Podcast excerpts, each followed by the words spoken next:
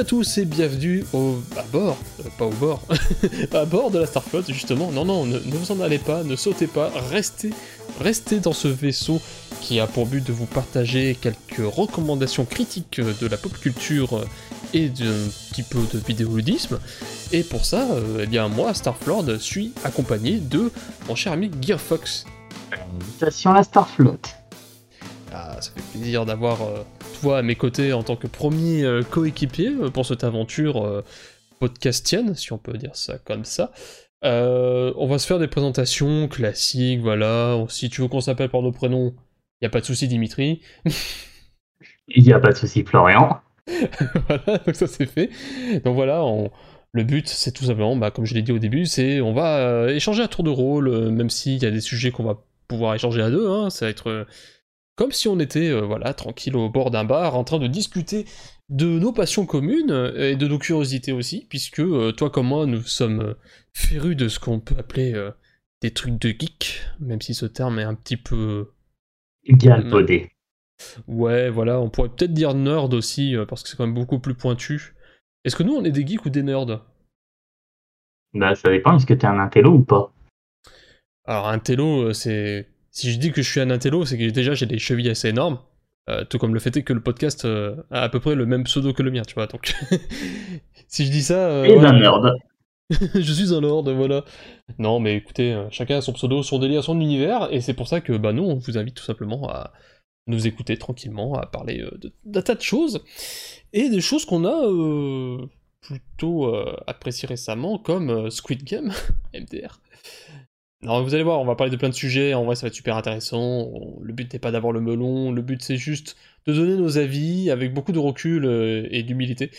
Et euh, on peut dire direct que Squid Game c'est surcoté de ouf. Wow, direct, tu tailles dans l'art directement. T'as vu ce niveau euh, de professionnalisme? Non, mais voilà, on va parler de trucs récents, pas récents.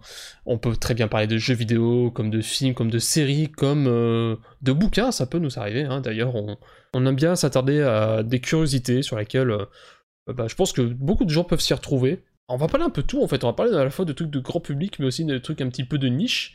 Aujourd'hui ça va parler de Squid Game, de Gundam, de Evangelion et de quelques petites autres recommandations et attentes qu'on va euh, vous balancer comme ça histoire de vous nourrir une fois de plus euh, dans ce milieu incroyable qu'est la pop culture. bah du coup on commence par quoi mon cher ami? Bah j'ai dit Squid Game, c'est ça? On commence par Squid Games. oh là, si je me mets à bafouiller par Squid Games. Pourquoi résister Tout simplement pour l'honneur. Vous ne pouvez pas du tout comprendre ce sentiment trop humain pour votre idéal brutal. Une espèce d'intellectuel de gauche. Nous sommes les plus forts et nous reviendrons un jour au pouvoir, tu sais. Vaudra mieux être avec nous. Personne ne pourra échapper à mon système. Quelle est ta décision Je refuse, je serai jamais de ton parti. Squid Game, donc, euh, de quoi ça parle? Euh, Ça parle tout simplement, euh, on va le dire à, l'arrache, hein, parce que tout le monde connaît un petit peu maintenant, c'est littéralement un Battle Royale ou un Hunger Games, où les épreuves sont en fait des jeux pour enfants. Voilà, c'est le résumé le plus rapide qu'on puisse faire sur la série. Sauf qu'en fait, on y rajoute beaucoup de, propos intéressants sur notamment la précarité et sur les personnes endettées.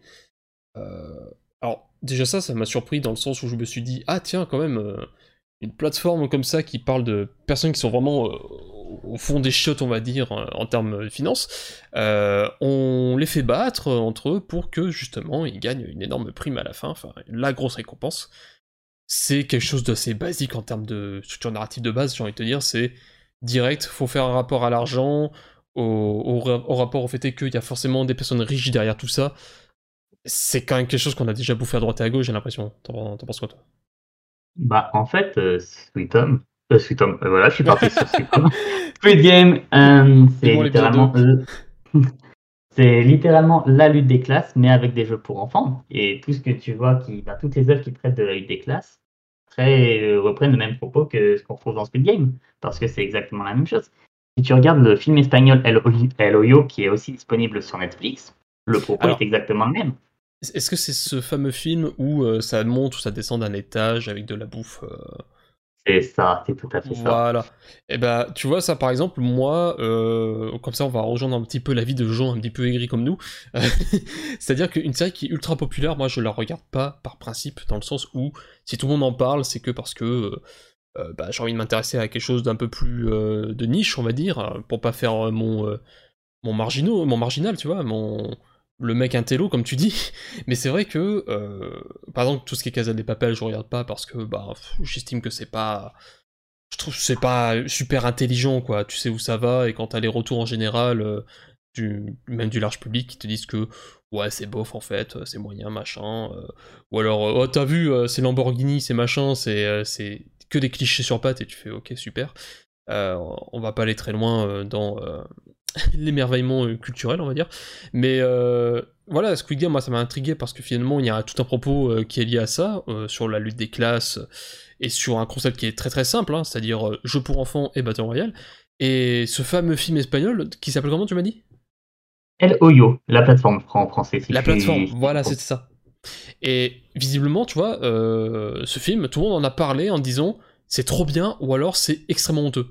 Et du coup, forcément, moi je suis très partagé, tu... n'importe qui peut dire que c'est trop bien, et les gens qui vont dire que c'est trop de la merde aussi, c'est pareil, mais ça a tellement divisé sur les deux extrêmes que j'ai jamais eu d'avis euh, en juste milieu en fait. Et parce que visiblement c'est oh là là, t'as compris, euh, tous ceux qui sont en bas c'est les pauvres et tous ceux qui sont en haut c'est les riches. Enfin, t'as pas plus littéral en termes de. enfin, je sais pas, je trouve ça un petit peu trop. Euh... Ah non, mais je l'accorde complètement, tu as tout à fait raison là-dessus. Parce que toi, tu l'as vu du coup, enfin, on va pas parler de la plateforme, mais euh, est-ce que c'est pas un peu trop euh, littéral le film, quoi? C'est. Euh, ah non, ça n'a aucune subtilité. C'est ça, ça t'enfonce des gros sabots dans la tronche. Le, le propos, il est clair, il est limpide, faut être con pour pas le comprendre. Voilà, c'est ça. Au cas où tu n'aurais pas compris, voilà, les, les, riches sont riches et méchants, et les pauvres, bah, ils sont gentils, mais ils sont pauvres, tu vois. Et ils sont en bas parce que tu comprends ce qui est en bas, c'est voilà, c'est très chiant à dire comme ça. En gros, ça te montre surtout que les riches prennent plus que ce qu'ils ont besoin et que les pauvres n'ont que les restes des riches et sont obligés de s'entrebattre pour avoir les restes en fait. Voilà, mais me semble-t-il que depuis euh, Fight Club ou euh, bien d'autres films, on parle déjà de ça en fait depuis euh, plus de 30 ans, quoi, tu vois. Et le fait qu'on arrive encore à ce niveau de scénario, moi déjà ça me fait poser des questions, mais vraiment sur la créativité et sur la façon dont tu mets ça en avant, enfin vraiment, moi je trouve ça pas tout. Mais du coup, pour revenir à Squid Game, ce qui, moi, euh, m'a finalement donné envie euh, de regarder ça, c'est parce que bah, déjà, il y a la multitude de mèmes qui est sur la série, euh, mettant en avant des personnages assez intéressants. puisque voilà, en gros, pour revenir un petit peu sur le scénario, en gros, je vais pas donner les noms des personnages parce que je vous avouerai que j'ai pas envie d'écorcher les noms coréens, et je pense que toi c'est pareil, mon cher ami. Alors, le coup, je, me laisse... je les ai notés pour les retenir. J'ai fait un effort. Ouais. Parce que sinon, je m'en sors pas, j'arrive pas à retenir les noms coréens. Mais même en faisant ça, je pense que je les, je les écorcherai allègrement. Ouais. Non, mais c'est vrai que c'est super dur en vrai. Enfin, c'est une... C'est comme la langue indienne, enfin d'autres langues, hein, tu me diras. Mais c'est vrai que pour le coup, le coréen, j'ai vraiment pas envie d'écorcher les noms, donc euh, on, va malheureusement euh, devoir faire des raccourcis un peu horribles, mais voilà, c'est pour dire que nous sommes désolés. Voilà. on, on, va pas changer les prénoms. Alors attention, on va pas faire les changements de nom comme euh, le Z, hein Pardon. non, non, on n'en est pas là. Tu, vois de qui je parle quand je dis ça? Ouais, c'est bon, je viens de comprendre. Non mais quelle horreur. Bref, on n'est pas là pour lui. Euh, Squid Game, du coup, euh, scénario où on nous introduit un personnage qui visiblement a une vie vraiment pas facile, où en gros il est surendetté, il essaye de relier les bouts avec sa fille, mais ben du coup il un divorce euh, et une vie pas facile puisqu'il vit euh, chez sa mère et que ben il peut pas s'empêcher de faire des jeux d'argent et de s'endetter encore plus. Et c'est là que un mec lui dit vas-y on joue et euh, si tu si t'es encore plus chaud bah rejoins-nous avec cette fameuse carte qui affiche un numéro de téléphone. Et une fois que tu placé ce numéro on te donne un rendez-vous. Tu te fais embarquer dans un fourgon. Tu te fais endormir par du gaz. Et tu te réveilles dans une tenue similaire aux 400 autres joueurs, euh, et donc euh, c'est là que vous faites accueillir un petit peu par des euh, soldats en tunique rouge avec un masque disposant d'un symbole, un rond, un carré ou un triangle, Et c'est par la suite qu'ils vont vous annoncer qu'il y a des petits jeux à faire. Voilà, et que ceux qui gagnent le jeu, eh ben, ils ont une chance peut-être de gagner de l'argent. Du moins, il n'y aura qu'une seule personne à la fin, puisque on rappelle que c'est un Battle Royale. Donc voilà, pour donner un petit peu l'imagerie de la chose, le contexte également, moi, d'ailleurs, je parle beaucoup, mais toi, qu'est-ce que tu en as réellement pensé de Squid Game? La réal était très propre. Honnêtement, la réal, il n'y a rien à dire, elle était propre, c'était calme. On est d'accord. Il y avait certaines idées de mise en scène qui étaient aussi très intéressantes. Pour le reste, euh, si ce n'est le propos qui est pas mal éculé, force est d'admettre que le focus fait sur les personnages. Il y a quand même huit personnages principaux, qui est pas rien. Oui.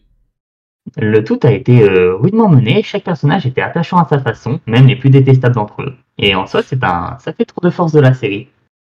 Ça, j'avoue, ils arrivent vraiment à donner des personnages. Enfin, tu sais dès le début, plus ou moins, qui euh, va rester à la fin, parce que ça aussi c'est un des problèmes de la série dont euh, je viendrai après.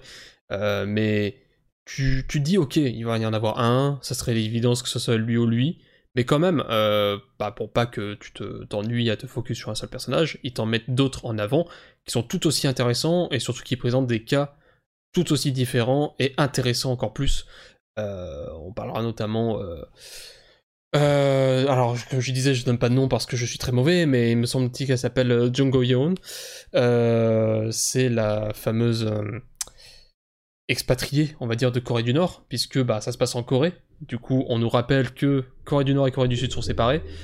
Et en fait, elle a une histoire extrêmement tragique qui fait que bah, elle a besoin de thunes, mais pour d'excellentes raisons. T'en as, ils ont besoin de thunes parce qu'ils se sont mis tout seuls dans la merde. Et ben, c'est toujours là où c'est intéressant, c'est que tu dis qu'il y en a qui ont le mérite et d'autres non. Et malheureusement, euh, la fatalité étant que bah, en a qu'un seul qui peut rester. quoi. Eh bien, ma foi, tu as tout à fait raison. Pour l'expatrié nord-coréen, ce serait Kansa Deyok. Ok, voilà, tu vois, je me comprends. J'ai envie de me frapper. Euh, non, voilà, c'est pour ça. Bon, Par contre, t'avais le nom de l'actrice. Ah, c'était le nom de l'actrice, du coup. Ok. Bah, j'avais un doute. Mais, c'est vrai que. le... Voilà, mais c'est vrai que les noms, là, je les balance comme ça, euh, alors que j'ai dit que je les prononce pas. Euh, c'est assez honteux. Mais euh, moi, ce que j'ai vraiment aimé, en dehors du fait qu'on parle quand même de cas très différents, que ça veut nous emmener dans une sorte d'alliance entre les personnages aussi, sur lesquels on va vite prendre parti. même les plus gros enfoirés, comme tu dis, même s'il y en a pas tant que ça au final, hein, c'est juste que bon, il y a bien un moment donné où il faut créer la discorde parmi les joueurs, hein, puisqu'ils vont quand même se vite se rendre compte que bah, les jeux sont mortels. Euh, parce que je, pense que je l'ai pas précisé en fait, c'est que oui, ce sont des jeux mortels. Euh, le premier jeu étant 1, 2, 3 soleil. Tu arrives euh, sur une élimination bah, bruit de décoffrage, quoi, et bah, du coup, ça engendre tout un tas de choses derrière qui font que bah, déjà psychologiquement, t'es un peu détruit. Et surtout, tu te poses la question de est-ce que ça en vaut vraiment la peine de risquer sa vie pour sortir de sa dette? Et c'est ça que j'ai trouvé très très cool, c'est que ben ça va poser la question de est-ce que je suis pas mieux là dans ce jeu où je risque ma vie que là dehors où c'est l'enfer parce que visiblement bah, je suis euh, à la rue, euh, personne veut de moi. Euh, et c'est ça vraiment que j'ai aimé avec la série, c'est qu'il y a vraiment toute une emphase sur les situations précaires et, et je trouve que c'est à, mon cas, hein, parce que je regarde pas beaucoup de séries, mais je trouve que c'est assez rare de mettre ça en avant. Je suis relativement d'accord. Je... J'ai pas vu beaucoup de séries qui abordaient, le, de ce point, qui abordaient la chose de ce point de vue-là non plus. Ouais, et puis surtout en Corée, parce que bon, euh, bah pour nous, je pense que nous, euh, qui sommes euh, européens, et comme je te dis, moi je n'ai pas vu beaucoup de films ou de séries de, Corée, ça te donne aussi une, vision assez intéressante aussi de la Corée quelque part, enfin de savoir comment ça se passe chez eux. mais le, le, le, rappel notamment avec la séparation coréenne du Nord et du Sud, ça rapporte quelque chose en plus où tu te dis que parce qu'il n'y a pas tout un conflit politique derrière. De toute façon, c'est très politique. Hein. Euh, façon, on, va se le dire de base hein, dès le début, dès le premier épisode.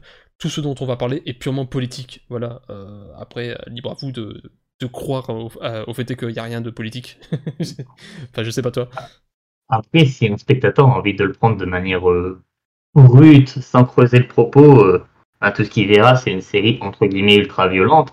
Et il tirera son compte là-dedans. Mais à part un voyeurisme sadique je vois pas ce qu'il en tirera davantage en fait.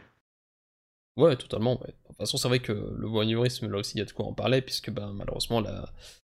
la série, quoi qu'on en dise, hein, au niveau de la réal, c'est excellent. Les acteurs sont tous très bons.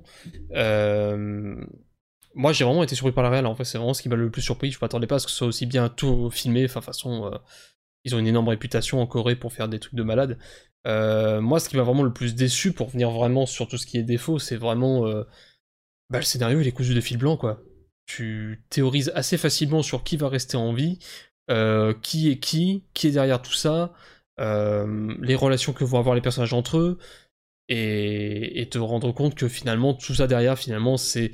Alors, il y a beaucoup de questions qui sont en suspens quand même, mais euh, de te dire que finalement, bah, les riches sont vraiment tous des connards, ouais, c'est vraiment... ça m'a déçu, quoi. C'est vraiment très simple dans la dans, la forme et dans sa finalité en fait. Je suis d'accord avec toi, mais là où moi je me questionne, c'est est-ce qu'on a vraiment besoin que, que ça nous surprenne, d'avoir un propos réellement profond, travaillé? Est-ce que juste nous servir l'œuvre tel quel en nous disant ça c'est votre ça c'est notre propos, vous le prenez tel quel, ça vous divertit pendant seulement 9 épisodes et c'est c'est comme la, la sucrerie qu'ils doivent séparer dans l'épreuve 3. Ah C'est une sucrerie, tu la prends ou tu la laisses. Bon, sauf que eux, s'ils la laissent, ils meurent, mais ça continue quoi. Voilà, voilà, il y a des petits jeux comme ça qui s'enchaînent qui sont assez intéressants. là où j'ai pas apporté un, point de vue qui, en fait, moi, m'a m'a vraiment euh, fait comprendre à quel point, et je pense que c'était le truc qui m'a donné envie de voir la série, c'est que euh, quand on pense Battle Royale, on pense à un truc extrêmement cruel où euh, les méchants, très méchants, forcent les gens à faire ça, etc. Il y a un moment où on nous dit clairement, si la majorité vote pour passer un vote, euh, pour arrêter euh, le Squid Game, c'est possible. Et donc du coup, le fait de donner le choix aux joueurs d'arrêter la partie euh, au risque de perdre sa vie, ça j'ai trouvé ça cool. Parce que du coup, là, on revient sur le contexte politique où effectivement, bah, t'as un système démocratique en fait. T'as un système démocratique où bah, clairement, hein, c'est l'extrême de vouloir éliminer des gens pour qu'au final on y touche de la thune, enfin voilà, on peut dire ce qu'on veut là-dessus, mais le fait de donner le choix aux gens, ça, ça, d'arrêter tout simplement, ça m'a, ça m'a conforté dans l'idée que la série avait vraiment quelque chose d'intéressant à dire derrière en fait. Oui, non, c'est vrai, complètement, complètement, complètement. Après, euh, je pense que ce passage était surtout prétexte pour nous montrer à quel point la vie en Corée pour les personnes précarisées, pour les personnes marginalisées, est euh, une situation peu enviable. C'est littéralement, comme il le qualifie, l'enfer. Voilà, c'est ça, c'est exactement ça. Donc euh, moi je suis d'accord euh, sur cette idée que ça permet d'introduire bah, ce que tu as dit, hein, c'est-à-dire le quotidien d'une personne qui est vraiment à la rue, hein, quasiment. Mais ils en reparlent au fur et à mesure, en se disant que ouais là ça va trop loin, il faut vraiment qu'on arrête, etc forcément ça va créer des conflits entre les joueurs, enfin bref. Euh, voilà, vous aurez compris que voilà, Squid Game, ça reste quand même un postulat de base très classique, très simple, on va dire, et c'est ça qui fait son succès, je pense, et le fait est que euh, bah, les jeux pour enfants, ça parle à tout le monde, le Battle Royale, ça parle à tout le monde également, le besoin d'avoir une bonne somme d'argent pour se refaire une vie, ça parle à tout le monde aussi. En fait, voilà, c'est ça, la série parle à tout le monde, et en même temps, bah, elle n'est pas pour tout le monde, puisqu'elle est quand même assez violente. Quoi. et je vais faire mon marginal. Cette fois-ci, c'est moi qui suis marginal. Je ne l'ai ah. pas trouvée si violente que ça. Ah bon? Pas sur le plan visuel. Visuellement, je l'ai trouvée plutôt sobre, en fait. Elle n'est pas encore au possible. Ok, c'est cruel. Ah, c'est très cruel. Il y a des décès, il y a, il y a du sang, c'est clair. Mais on a vu largement pire. Largement pire et sur des œuvres qui ne sont même pas interdites au moins de 16 ans. Non mais oui, mais d'accord. Là où Squid Game est fort, c'est par sa violence psychologique. Mais tout le monde retient la violence physique de l'œuvre. Oui, certes, mais euh, le fait de voir des exécutions extrêmement froides, ou parce que, par exemple, bah, les, euh, les personnes qui sont derrière le Squid Game, donc les membres euh, en tenue rouge, qui sont déjà iconiques, ou d'ailleurs j'ai cherché tenue Halloween pour me faire une tenue Halloween, le premier truc que tu vois, c'est une tenue de Squid Game. Hein. Donc c'est dire à quel point. Même pas. Voilà, ça me surprend plus, tu vois, au, bout d'un moment. Mais bref, tout ça pour dire que ils sont froids et ils sont prêts à te mettre une bastos si tu fous la merde, quoi. Et, euh... et tu sais pas qui sont ces gens. S'ils donnent leur identité, ils sont morts. Enfin voilà, il y a vraiment un règlement ultra strict derrière qui est ben très dictature hein, quasiment. Hein.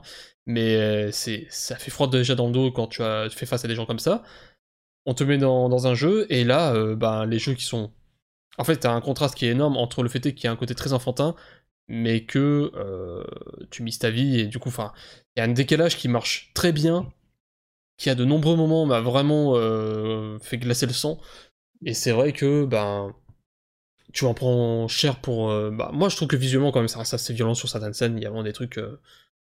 tu dis, putain, les gars, ils, ils y vont, il n'y a pas de pitié. Je pense notamment à l'épisode 3, euh, je le dis comme ça d'avance pour les gens au cas où qui voudraient regarder la série. Euh, il y a une scène qui est stroboscopique, euh, où il y a plein d'effets de lumière qui clignotent de partout. je ne suis pas épileptique, mais c'était infernal à regarder. Alors, pour le coup, ça c'est la scène qui m'a le plus qui m'a le plus heurté aussi, honnêtement. si tu me demandes la scène la plus violente de Squid Game, pour moi c'est celle-là. Oui, mais c'est clairement celle-là en fait. C'est euh, ça que je dis qu'elle n'est pas recommandée à tout le monde et qu'elle est violente, c'est que pour moi, c'est la plus violente. Euh, parce que vraiment, je trouve que. Alors, ok, le principe euh, de l'épreuve dont on spoilera pas, il, il, est évident, il est simple, et tu te dis, ouais, c'est des chamailleries quoi. Bon, bah, chamaillerie extrême. Mais le fait d'avoir rajouté ces stroboscopes là comme ça, pour moi, ça m'a vraiment perturbé. Et je me suis dit, là, vous êtes allé un peu trop loin, les gars, c'était pas nécessaire vous fermez des portes en faisant ça, c'est pas la chose la plus judicieuse à faire. Mais bon bref, euh, tout ça pour dire que voilà, après je pense qu'on va un petit peu tourner en rond autour de Squid Game, c'est que tout le monde en parle, c'est cool, ça fonctionne. Un peu surcoté à mon avis, parce que ben, tout le monde en parle, etc. Mais c'est. Oui, c'est que c'est assez prévisible sur certains aspects. en fait, j'ai fait pas mal de théories en me disant que lui. En fait, c'est lui depuis le début, haha Et. Il y a un moment où on te le fait douter, et en fait, tu apprends que finalement, c'était bien lui derrière tout ça, et tu... Enfin, moi, j'étais... Je fais pas partie de ces gens qui adorent théorie crafter et qui ont ce qu'ils veulent au final. Moi, j'aime bien être surpris, si tu veux. Et là, le fait d'avoir finalement toutes mes théories qui se réalisent, ça m'a fait chier. Je sais pas ah si bah c'était comme ça, toi. Alors, moi, c'est pire. Parce que pour le coup, j'avais... Ben... J'en étais à l'épisode 3, j'avais rien vu venir. Et entre le moment où j'ai vu l'épisode 3 et le moment où j'ai vu l'épisode 4, je me suis fait spoiler le dernier épisode par un enfant de 9 ans.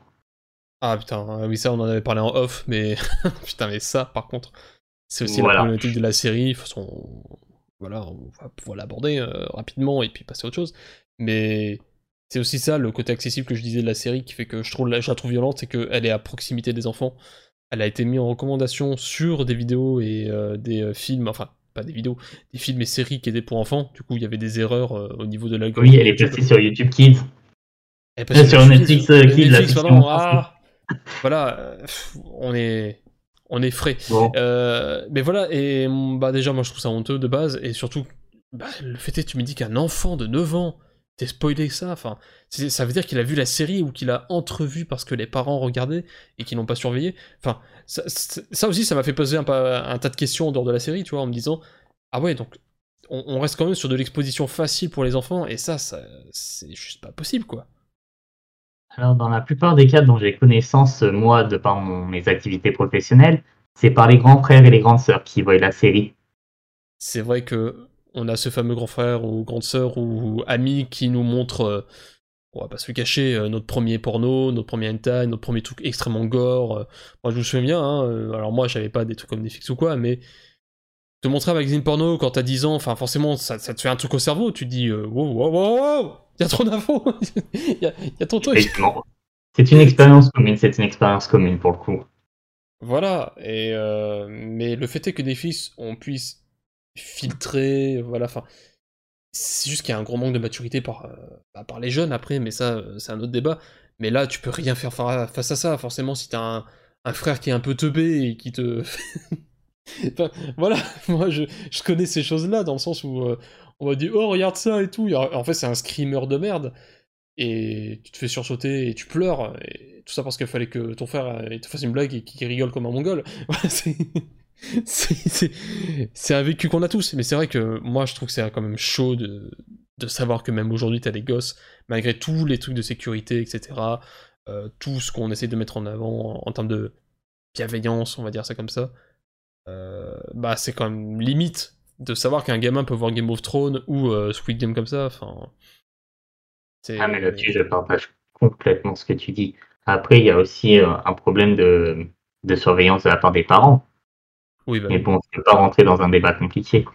Après, euh, il y a aussi un phénomène que j'ai pu constater, c'est que les adultes font tout un foin autour de Squid Game, qui pousse l'enfant vers une certaine curiosité. L'enfant, forcément, si tu lui dis fais pas quelque chose, il va vouloir le faire. C'est normal, ça fait partie de son Ah ouais. développement. Ouais, après, faut bien l'amener. Mais bon, ça, c'est un autre débat. Si tous les adultes, que ce soit sur son temps scolaire, sur son temps péri- périscolaire, que ce soit sur son temps avec ses parents, lui disent ne regarde pas cette série qui est pourtant facilement d'accès, facile d'accès pour toi parce que tu as accès à mon compte Netflix, l'enfant par curiosité voudra regarder. Il a juste à faire deux clics, il la voit. Et peut-être que nous, en tant qu'adultes, à trop dire ne regardez pas, on fait un- l'effet inverse de ce qu'on escompte en fait.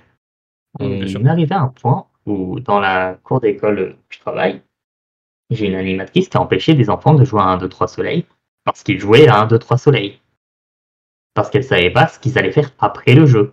Ah, d'accord. Et du coup, on crée ce climat de paranoïa auprès des enfants. Et les enfants, eux, bah, du coup, ils veulent la suite. Ils veulent savoir ce qu'il y a après le 1, 2, 3 soleil. Alors, ils savent que le 1, 2, 3 soleil, il est dans Squid Game, puis ils regardent Squid Game. Voilà, c'est. Et c'est la photo prof, hein, forcément. Voilà, c'est. On rigole, bien sûr. Hein. Donc voilà, si vous êtes parent, euh, soyez responsable, occupez-vous-en, faites attention. Euh, voilà quoi. Enfin, ça, c'est mon message perso, mais je veux pas être relou. Mais faites vraiment attention à vos gosses, à ce qu'ils regardent, etc. À ce qu'ils reproduisent, ce qu'ils peuvent reproduire. Voilà, ça aussi, c'est important. Mais voilà, c'était mon message. Voilà. si j'ai un résumé à faire sur ce week-end. je retrouve complètement. Oui, bah écoute, après, on fait ce qu'on peut. Hein. Moi, je sais que pour le moment, euh, euh, bah, Squid Game, ça m'a pas mal surpris sur deux trois trucs en termes de réalisation, en termes, euh, ouais, de de visuel aussi. Je trouve qu'il y avait vraiment des trucs très sympas euh, visuellement, mais euh, ça reste une série qui qui est très bien pour quelqu'un qui n'a jamais vu un thriller qui qui veut raconter un truc simple et efficace. Ce qui est bien, c'est qu'il y a, comme tu disais, 9 épisodes. Alors, c'est un épisode de 50 minutes, hein, donc voilà, on prévient aussi. Mais c'est pas forcément la série euh, de l'année, euh, voilà. Ça crée une tendance aussi, pourquoi? Parce que, euh, et là, je vais parler purement visuel, parce que bah, ça faisait un peu partie de mon métier, voilà, je le dis. C'est que, bah, on a les tenues rouges, les, tenues- tuniques rouges, c'est la couleur de Netflix, c'est la couleur de Casa des Papel. C'est littéralement tunique rouge, masque. Voilà, c'est très facile à reproduire. Donc déjà, d'un point de vue iconographique, c'est déjà très référencé et c'est déjà rentré dans la pop culture. Enfin, il n'y a pas besoin d'aller plus loin, quoi. C'est euh, très efficace, ça fonctionne. C'est euh, la série mainstream pour un public averti. Donc, euh, voilà. Est-ce qu'on peut dire que c'est à peu près tout pour Squid Game? Est-ce qu'on peut vraiment s'arrêter là pour Squid Game sans parler de l'épisode 6 Je- J'y avais pensé et je l'ai oublié et tu m'y fais penser et du coup t'as totalement raison. Donc euh, bah dis-moi ce qu'il en est de cet épisode 6. On va pas spoiler hein, mais... L'épisode 6, c'est le point culminant de la série. C'est le moment où tout bascule. Il y a un avant l'épisode 6, un après l'épisode 6. Je C'est sais pas toi, l'épisode... mais Ouais. le jeu des billes, si tu me situes. Voilà, bon, on spoil les... Oh là, il joue aux billes Oh là là Mais jamais j'ai Ah, on autant chialé... un jeu. Voilà, t'as spoilé un jour. Oh là là, oh mon dieu. J'ai jamais autant pleuré. Alors non, pas- c'est une phrase qui est facile et toute faite. Mais en vrai, je m'attendais pas à lâcher une larme à la fin de l'épisode, pour être honnête. Parce que malgré toutes les théories que j'ai fait euh, dans ma tête en me disant non mais en fait il est derrière tout ça, c'est obligé, machin, il, il joue trop bien la comédie et tout. Et ça fonctionne quand même, t'es pris au trip, tu sais que... Ah, c'est horrible, c'est vraiment le point où euh, tous les personnages que tu as appréciés jusqu'au début, euh, pour qui tu vas y mettre euh, un petit point en disant lui c'est mon favori, ah, lui j'ai envie quand même qu'il avance et qu'il gagne, etc. Tu te rappelles que quand même il y en a qu'un à la fin. Et malgré tout ça, malgré ces, ces prédictions, c'est la manière dont les choses se déclenchent, s'enclenchent, ou les interactions qu'ont les personnages entre eux qui font que t'arrives sur un épisode que je trouve un des plus marquants pour moi de toute série que j'ai pu voir. hein. Ce- voilà, je le dis haut et fort. hein. J'ai l'air de mépriser un petit peu la série en disant que bah ouais tout le monde la regarde et tout, c'est trop cool, euh, trop bien, euh, bah je m'en fous. Mais vraiment l'épisode 6 c'est un des épisodes les plus marquants que j'ai vu de toute série confondue parce que vraiment c'est rare que je lâche une larme. Mais vraiment cet épisode est, est assassin en fait. Juste assassin. Alors, euh, j'avoue que après cet épisode, moi aussi j'étais dans le mal. Mais pas que pour le personnage dont tu as fait référence juste avant, mais pour, euh, pour tout ce qui se passe dans cet épisode, et même le rythme qui est donné à cet épisode qui est extrêmement lent par rapport aux autres. Oui. En tout fait est ça fait euh, pour, pour poser. tout est fait dans, dans cet épisode pour euh, même le lieu dans lequel il se déroule, tout est fait pour, euh, pour créer un climat euh, qui te mène ni plus ni moins vers une certaine fatalité que tu vois venir dès le début de l'épisode. En fait, dès que l'épreuve commence, tu as conscience de la fatalité. Et toi, tout ce que tu peux faire en tant que spectateur, c'est assister passivement à la fatalité et t'exposer devant la facilité, devant la fatalité, pardon. Oui, oui. Ben, ça te fait forcément quelque chose. Ça te heurte forcément, puisque Bah tu ouais. te retrouves devant une réalité inéluctable. C'est ça. C'est un point de non-retour et euh, tu ne fais que subir. Voilà. C'est c'est très efficace. C'est là où, où, tu vois, je me dis, ok, on enchaîne le concept, etc. Machin, ok, on a compris. Là, cet épisode-là, tu dis que, ah putain, c'est vrai qu'ils sont capables de te retourner sur une simple règle, sur une, simple condition, et c'est là où, où t'es déchiré. Moi, vraiment, ça m'a déchiré. Voilà, je le dis euh, honnêtement. Et euh, si vraiment il faut regarder Squid Game, c'est au moins pour voir cet épisode-là, vraiment.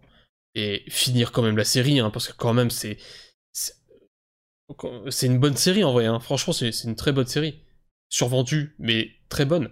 Mais cet épisode-là vraiment m'a fait comprendre l'intérêt qu'a la série et pourquoi cette série fonctionne aussi. Parce qu'elle a ses moments marquants, elle a ses personnages très marquants. Et euh, pour moi, l'épisode 6, ça va être très difficile à oublier. Même si j'ai oublié de l'aborder dans ce podcast. C'est parce qu'il t'a tellement ému que tu ne peux pas en parler, c'est pour ça. c'est ça, voilà. J'ai déjà trop pleuré. euh. Je, je- je ne peux pas y repenser. Donc voilà, Squid Game sur Netflix, 9 épisodes, euh, 50 minutes chacune.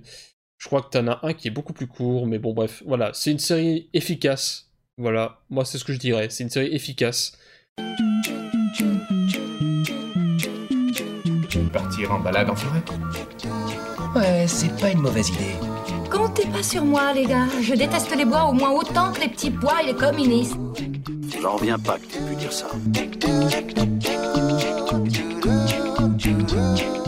Voilà, donc moi j'ai beaucoup parlé, j'ai un peu assisté sur Squid Game parce que comme ça on est dans la tendance et puis que comme ça les gens vont quand même écouter euh, des gens qui s'y connaissent rien en non-coréen.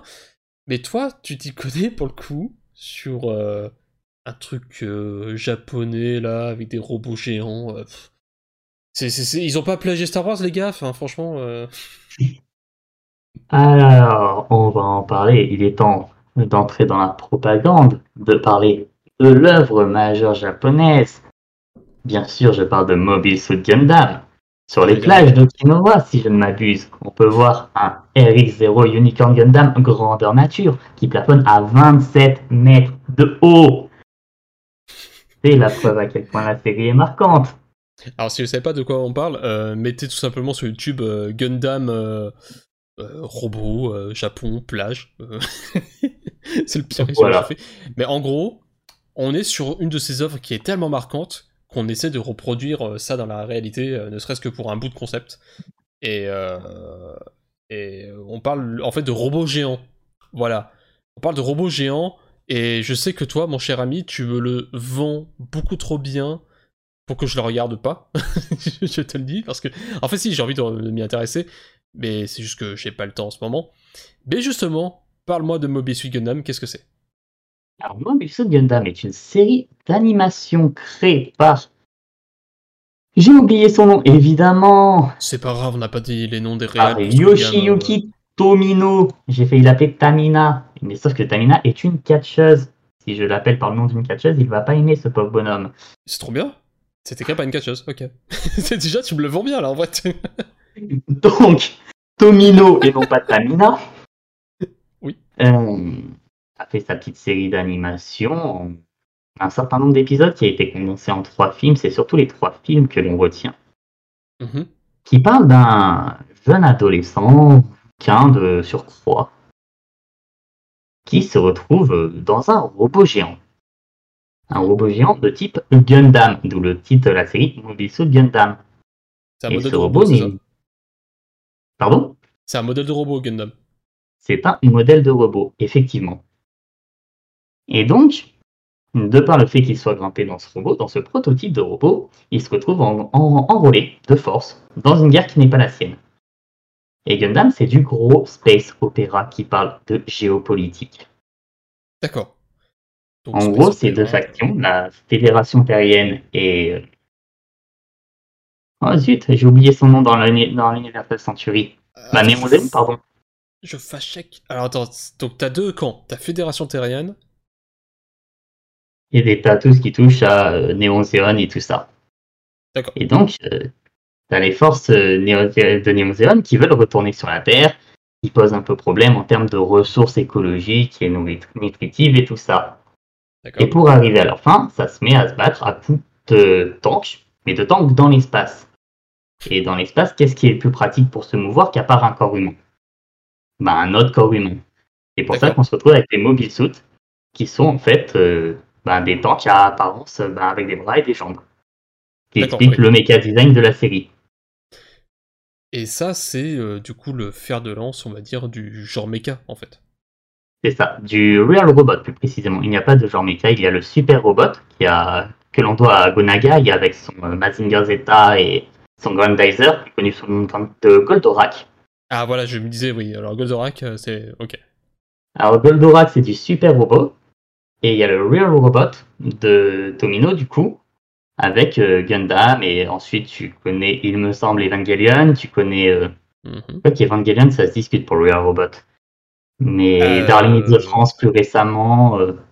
C'est plus alambiqué, euh, Evangelion, euh, vu que c'est quand même un- tout un propos... Enfin, c'est très organique, mais on en parlera. Euh, Pat Labor, Pat Labor, c'est du Real Robot par exemple. Ah, c'est vrai que c'est connu comme nom, mais pareil, j'ai pas vu. En vrai, je suis pas très méca de base. En fait, je vais te dire un truc. Moi, mes seules références en termes de méca, c'est Evangelion, que j'ai vu que récemment, parce que vraiment, j'avais envie de me mater des classiques. Et une fois que j'aurai fait Evangelion, je me mettrai à Mobile Suit Gundam. Voilà, je te, je te spoil. Et euh, en termes de mecha, c'est Titanfall. Alors, Titanfall, c'est quoi? C'est un jeu vidéo de mecha, mais c'est un Call of Duty, tu vois. C'est c'est pas la référence de mecha japonaise, comme on l'entend parler. Euh, bah, je dirais Pacific Rim. euh, Alors, Pacific Rim, c'est bien sûr des aspects, tu sens l'hommage en fait. Oui, mais ça va tellement pas au bout de son propos. Oui, ça va c'est très tellement pas au bout du concept. Ah, c'est très soft. Alors que là, de ce que tu me dis, Mobile Suit, bah, c'est du space opéra, c'est géopolitique. Euh, c'est surtout une- série qui existe depuis 1979 en fait, et qui est encore parue aujourd'hui. euh. Alors, c'est là que ça devient compliqué. Mobile Suit Gundam, c'est une série d'animation qui a un début, une fin, qui a été condensée en trois films, qu'on appelle communément Gundam 079, Ok. parce que c'est sorti en 1979. 79. Logique. Il y a eu Ah, une bah, autre bon. série qui se passe dans un autre univers qui s'appelle Turn a Gundam. Celle-ci, on l'oublie, paraît-il qu'elle est très bonne. J'ai pas eu l'occasion de la voir parce que la légalité, tout ça, il n'y a pas d'offre en France pour la regarder. D'accord. Donc, tu enchaînes avec d'autres œuvres dans l'Universal Century, Mobile Suit Zeta Gundam, Mobile Suit Double Zeta Gundam. T'arrives à Char contre-attaque, qui revoit le retour du principal ennemi de la série Mobile Suit Gundam, pour ensuite enchaîner sur euh, Gundam 083 War in, War in Pocket. Et c'est toutes des séries d'animation qui font suite à Mobile Suit Gundam. Et tout ça, ça se passe dans un seul et même univers qu'on appelle l'Universal Century. D'accord. Sauf que Gundam, c'est pas un univers, c'est un multivers, entre guillemets. Ah oh, putain, d'accord. ah, on est sur ce genre d'univers là en fait. Ok. Les, les multivers ne sont pas interconnectés, par contre. Ah, ok. On est, On est pas sur du Marvel. Donc, si tu veux t'intéresser à du Gundam sans te casser la tête, tu peux commencer par une série sortie en 1999, diffusée pour sur M6 Kid à l'époque en France, qui est la première série Gundam distribuée en France. Mobile Suit Gundam Wing. Deux saisons plus un film qui conclut la série. Par la suite sortira un nouvel univers qu'on appelle le Cosmic Era avec Mobile Suit Gundam Seed, qui est à mon sens la meilleure série Gundam, mais surtout celle que je recommande le plus parce que dans la façon d'être euh, pensée, elle ressemble énormément à un shonen neketsu. Si vous Ah. aimez le neketsu type euh, Naruto, Fairy Tail, mais avec un peu plus d'intelligence dans le propos, Mobile Suit Gundam Seed, c'est la série d'animation qu'il vous faut. Ah, Donc là, t'oses dire que Naruto, que- c'est pas intelligent. C'est le meilleur épisode pilote d'un animé, Na- Naruto. L'épisode pilote de Naruto Non, est l'un des meilleurs épisodes que j'ai vu. Excusez-moi, parce que là, euh, bien sûr, on est en podcast, vous pouvez pas le voir. Il a fait un regard en se disant Ah merde, attends, attends, j'ai un argument. non, mais on est d'accord que Naruto, c'est quand même très très fort euh, sur euh, le pilote. Mais je taquine, bien sûr. Mais voilà, c'est vrai que le Neketsu a une réputation de quelque chose de bas du front parce que c'est rapide, c'est. Ça fait éveiller en toi les stéroïdes et tout. Enfin voilà, t'es un mec et tout, et tu sens que c'est surpuissant, tu vois.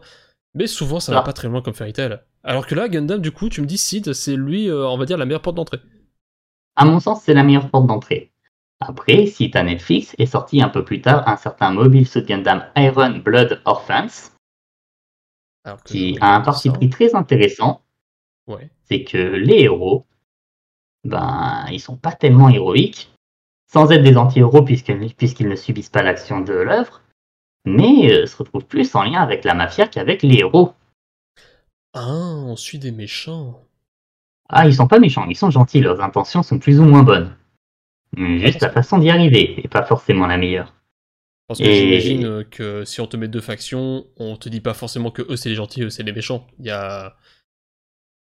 Alors, si ce n'est l'imagerie nazie de Néon Zéan dans, dans l'Universal Century, dans Gundam, techniquement, il n'y a pas de gentils, il n'y a pas de méchants. D'accord. Il y a des divergences d'opinion, oui, mais il n'y a pas forcément de gentils et de méchants. Après, D'accord. évidemment, Zéon, c'est des gros, c'est des gros nazis, hein, il n'y a rien à dire. Mais Excuse-moi. Si je vous invite à taper euh, euh, Mobile Suit Gundam euh, sur Wikipédia, vous regardez la première image qui est à côté du synopsis. Vous avez du coup le- un mec en cosplay euh, et qui est marqué uniforme d'un officier de Zéon.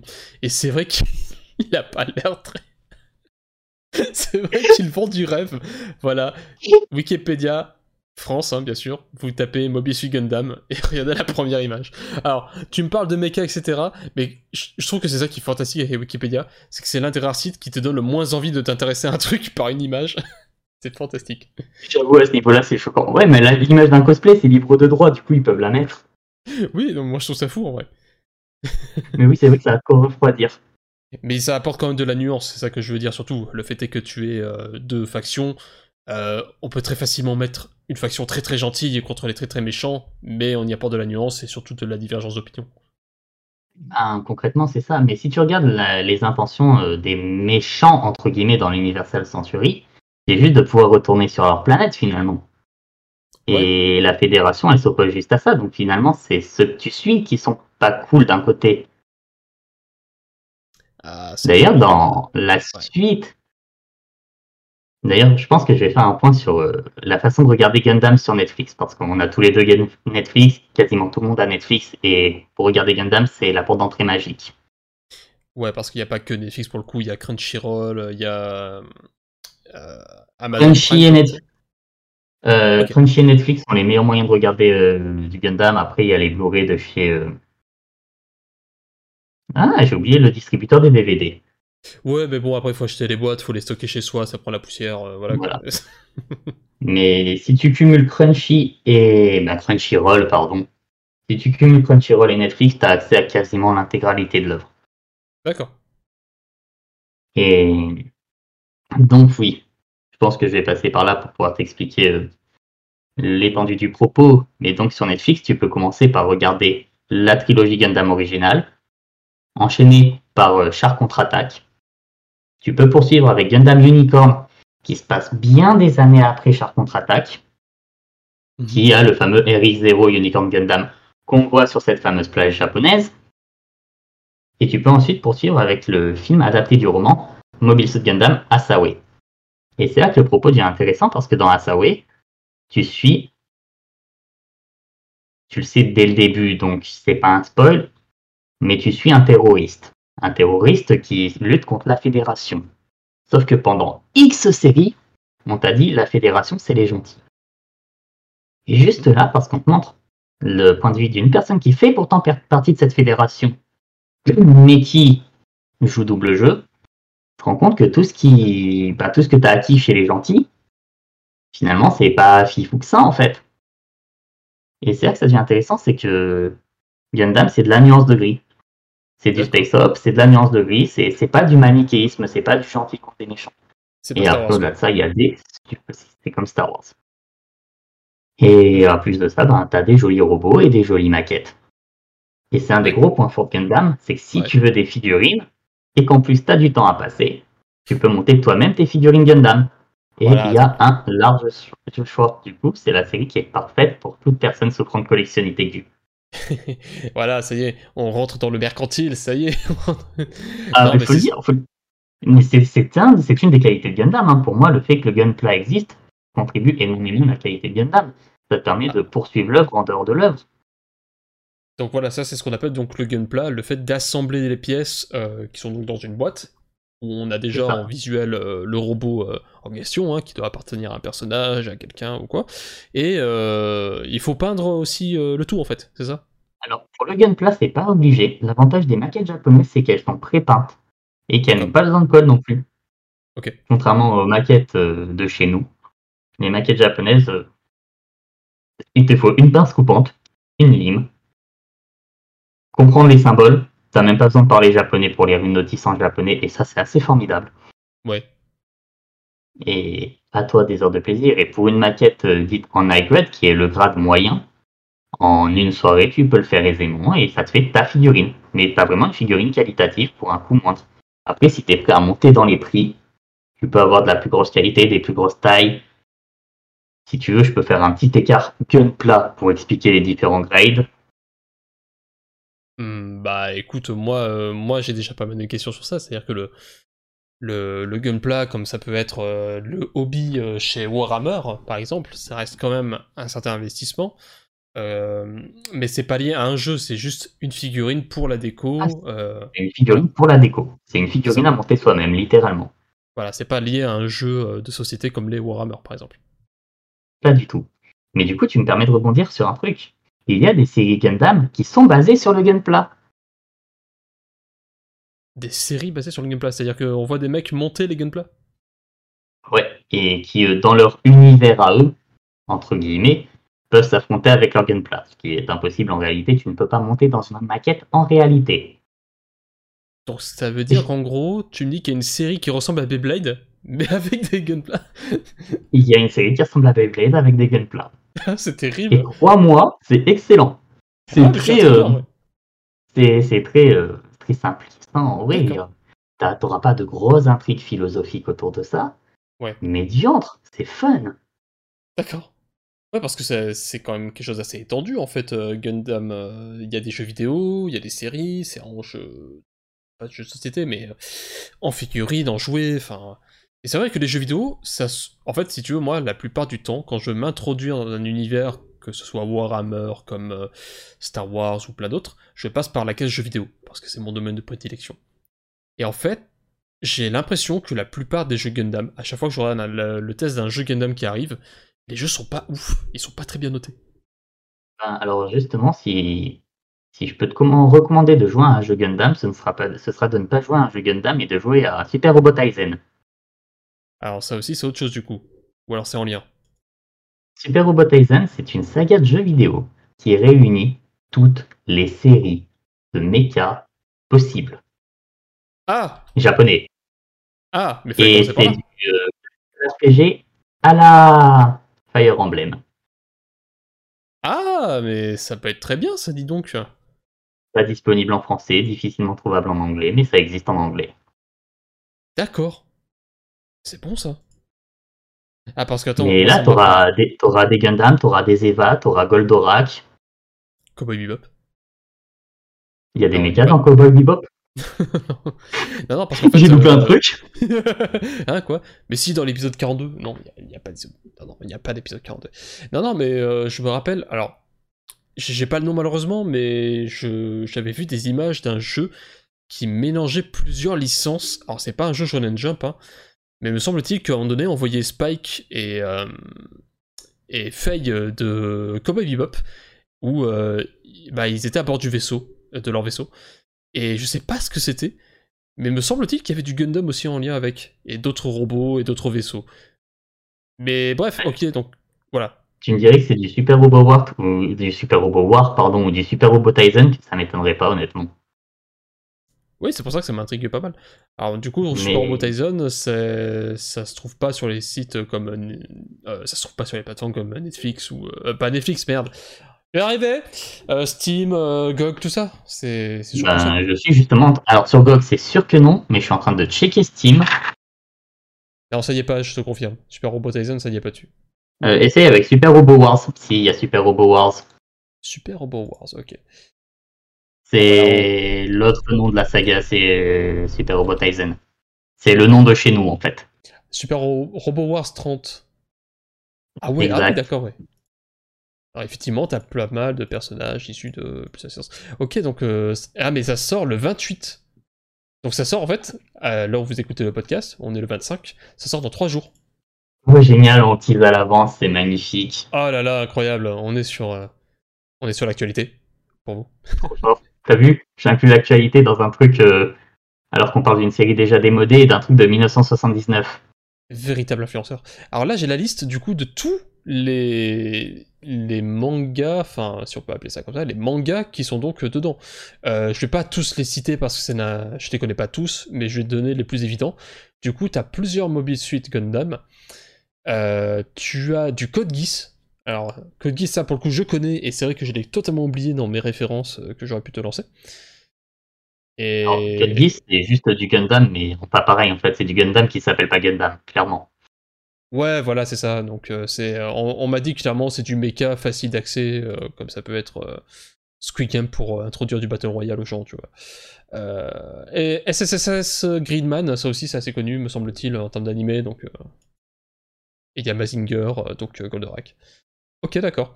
Bon, au moins, voilà, on sait que niveau jeu vidéo, il y a une nouvelle porte d'entrée possible, mais euh, bah, ce qui fait le sel, de, comme tu as dit, c'est les gunpla, mais surtout la série, et on a la chance d'avoir ça sur Netflix. C'est ça. En fait, tu peux te faire le gros gros morceau de l'Universal Century, donc l'univers principal Gundam, sur Netflix aisément. Ok, et donc toi tu commencerais par Sid pour nous introduire. Alors, Sid n'est malheureusement pas sur Netflix et ça, c'est ce que je ah. regrette le plus. Mais il faudra chercher du côté de Crunchyroll, sachant que Mobile Suit euh, Gundam Seed a une suite qui s'appelle Mobile Suit Gundam Seed Destiny, qui est très dispensable, et un manga actuellement en cours de publication, mais pas chez nous. Triste. La tristesse absolue. Mais tu m'étonnes. Ah, mais euh, ça a l'air de, bien s'insérer aussi en France. Hein. J'ai cru comprendre qu'il y avait un magasin de Gunpla qui s'était installé en France. Euh, je crois que c'est à Paris, forcément, parce que c'est la capitale. Mais que ça commence à se faire entendre par, euh, par le public français. Alors après, est-ce que ça va avoir un succès derrière Je ne sais pas. Quelque chose me ah, dit que ça va. bien pour lui, Ouais, voilà, parce que quand tu vois que. Je suis obligé de faire la comparaison avec Warhammer, parce que pour moi, Warhammer, c'est ce que possèdent les Anglais en termes d'univers multimédia. Et quand je dis multimédia, c'est que ça va s'étendre sur des jeux vidéo, sur des séries, sur des jeux. Enfin, ça, ça a pour but d'être euh, cross-platform, en quelque sorte. Et j'ai l'impression que Gundam, c'est exactement ça, en fait. Mais pour le Japon. C'est pas pour rien qu'ils ont qui créent littéralement un, un mecha à taille réelle euh, euh, issu de leur univers. Enfin, moi, je trouve ça absolument dingue. C'est vraiment un, modèle pour eux, en fait, quelque part. Bah, c'est une des séries d'animation les plus cultes là-bas, en fait. C'est un des piliers de, de la culture otaku, il n'y a pas d'autre chose à dire en fait. Ouais, c'est ça, de tout un pan de la culture euh, otaku, euh, geek, nerd, appelez ça comme vous voulez. Euh, ok, est-ce que on a quelque chose à rajouter sur Mobile Suit Gundam En tout cas, comme je t'ai dit, moi, dès que j'ai fini Evangelion, je m'y mets. voilà. Est-ce que tu aurais quelque chose à rajouter? Eh bien, ma foi, non, je pense avoir été plutôt exhaustif. Ok, Putain, mais quel professionnel, franchement. Euh... T'inquiète pas. il lance-nous des fleurs. Ah ouais, allez, tiens, pouf. non, non, mais euh, c'est vrai que ça fait longtemps que je vois ça, que même dans... Je vais te dire un truc, hein, parce qu'on est là, comme si on était au comptoir, hein, de toute façon, après tout, on est dans la Starflotte, quoi. Euh, on... on faisait des courses de Noël, etc. Euh, il y a des années de cela, et j'étais tombé sur des boîtes de Gundam Mais je me suis dit, ça a l'air trop bien et tout. Et je voyais le nombre de pièces, etc. J'étais pas chaud. Et je me suis dit, allez, je vais quand même euh, m'intéresser, trouver un anime, etc. Et j'avais rien parce qu'à l'époque, bah, c'était pas très accessible en termes de série. Et après, je me suis dit, je vais me mettre au jeu vidéo. Et je voyais les tests et c'était que des mauvaises notes à chaque fois. Et j'avais l'impression que vraiment Gundam c'était pas fait pour moi parce que finalement il y avait rien qui faisait que je pouvais euh, m'y mettre. Mais là, je pense qu'on a cet avantage, cet avantage maintenant grâce à Netflix notamment, bah, d'avoir euh, des séries, d'avoir. Alors, est-ce que c'est des séries originales financées par Netflix ou est-ce que c'est juste des rediffusions Pas du tout, rediffusion. Ok, rediffusion, ouais. Ok. les séries Gundam sont produites par Gainax. Ah, c'est Genax. Ah, bah en plus, Genax. La Sunrise, par la Sunrise, pardon. Ah, ok, bon, bah tant pis. Euh, non, parce que tu vois, je pensais. Euh, alors, je suis assez aussi dans le. Alors c'est dans le Sentai, hein, pour le coup. Je pensais à Ultraman, par exemple. Si je me trompe pas, c'est du Sentai, c'est ça? Effectivement. Voilà, euh, mais par exemple, Netflix a fait sa propre série Ultraman, si je me trompe pas. C'est possible. Je t'avoue qu'en termes de Super Sentai, je ne m'y connais que très peu. Voilà, et en fait, ils s'y sont accaparés euh, pas mal de séries euh, japonaises euh, cultes, hein, soi-disant, bah, comme Devilman Crybaby, comme Cyborg, voilà, enfin, des, grands noms de l'animation japonaise. Mais c'est vrai que Gundam, je pense que ça mérite clairement un, plus grand rayonnement pour tout le monde, en fait. Quelque chose de beaucoup plus grand public, comme c'est bien fait Netflix. Comme je disais que Squid Game, c'était une bonne passerelle pour celles et ceux qui veulent connaître le Battle Royale, mais surtout pour euh, la Corée en fait, pour vraiment connaître euh, la, culture ciné et série euh, de la Corée en fait. Et je pense que s'ils font une série Mobisu Gundam qui puisse parler à tout le monde, ça serait bien pour justement créer une nouvelle porte d'entrée et que comme ça, ben, quelqu'un qui s'y intéresse depuis des années ou que quelqu'un qui veut s'y mettre mais qui n'ose pas trop comme moi, ça serait bien, tu vois. Mais on a déjà des occasions et des opportunités, il faut juste se lancer. Bah, pour le coup, il se trouve qu'actuellement, la meilleure porte d'entrée à Gundam est déjà sur Netflix, même si c'est pas de leur production à eux. Ouais. Mais après, c'est vrai qu'une série d'animation euh, Netflix pour Netflix. Après, si t'as vraiment envie de commencer Gundam sans te fourrer dans quelque chose comme euh, l'Universal Century qui est dantesque, il y a toujours euh, sur Netflix Iron Blooded Orphans, dont je t'ai parlé. Et c'est hyper qualitatif. Et même visuellement, il faut savoir un truc, c'est que Gundam, au moment où ça sort, c'est visuellement un cran au-dessus de ce qui se fait actuellement. Tu ah, regardes une série Gundam du début des années 2000, à part la CGI, c'est un cran au-dessus de ce qu'ils faisaient à cette époque-là. Tu regardes Gundam Asawe qui est sorti il y a maintenant deux ou trois ans et qui est arrivé euh, en 2021 chez nous euh, sur Netflix. La qualité d'animation, elle est folle. Gundam, c'est toujours un cran au-dessus, tu vois. Hmm. Bah écoute, j'ai hâte de m'y mettre après que j'ai fini euh, bah, mon sujet d'après. Alors. Je me pose la question, pourquoi j'existe Où vais-je? J'ai toujours senti le besoin d'un plus. Je compare ça à, à la recherche qui anime le goéland.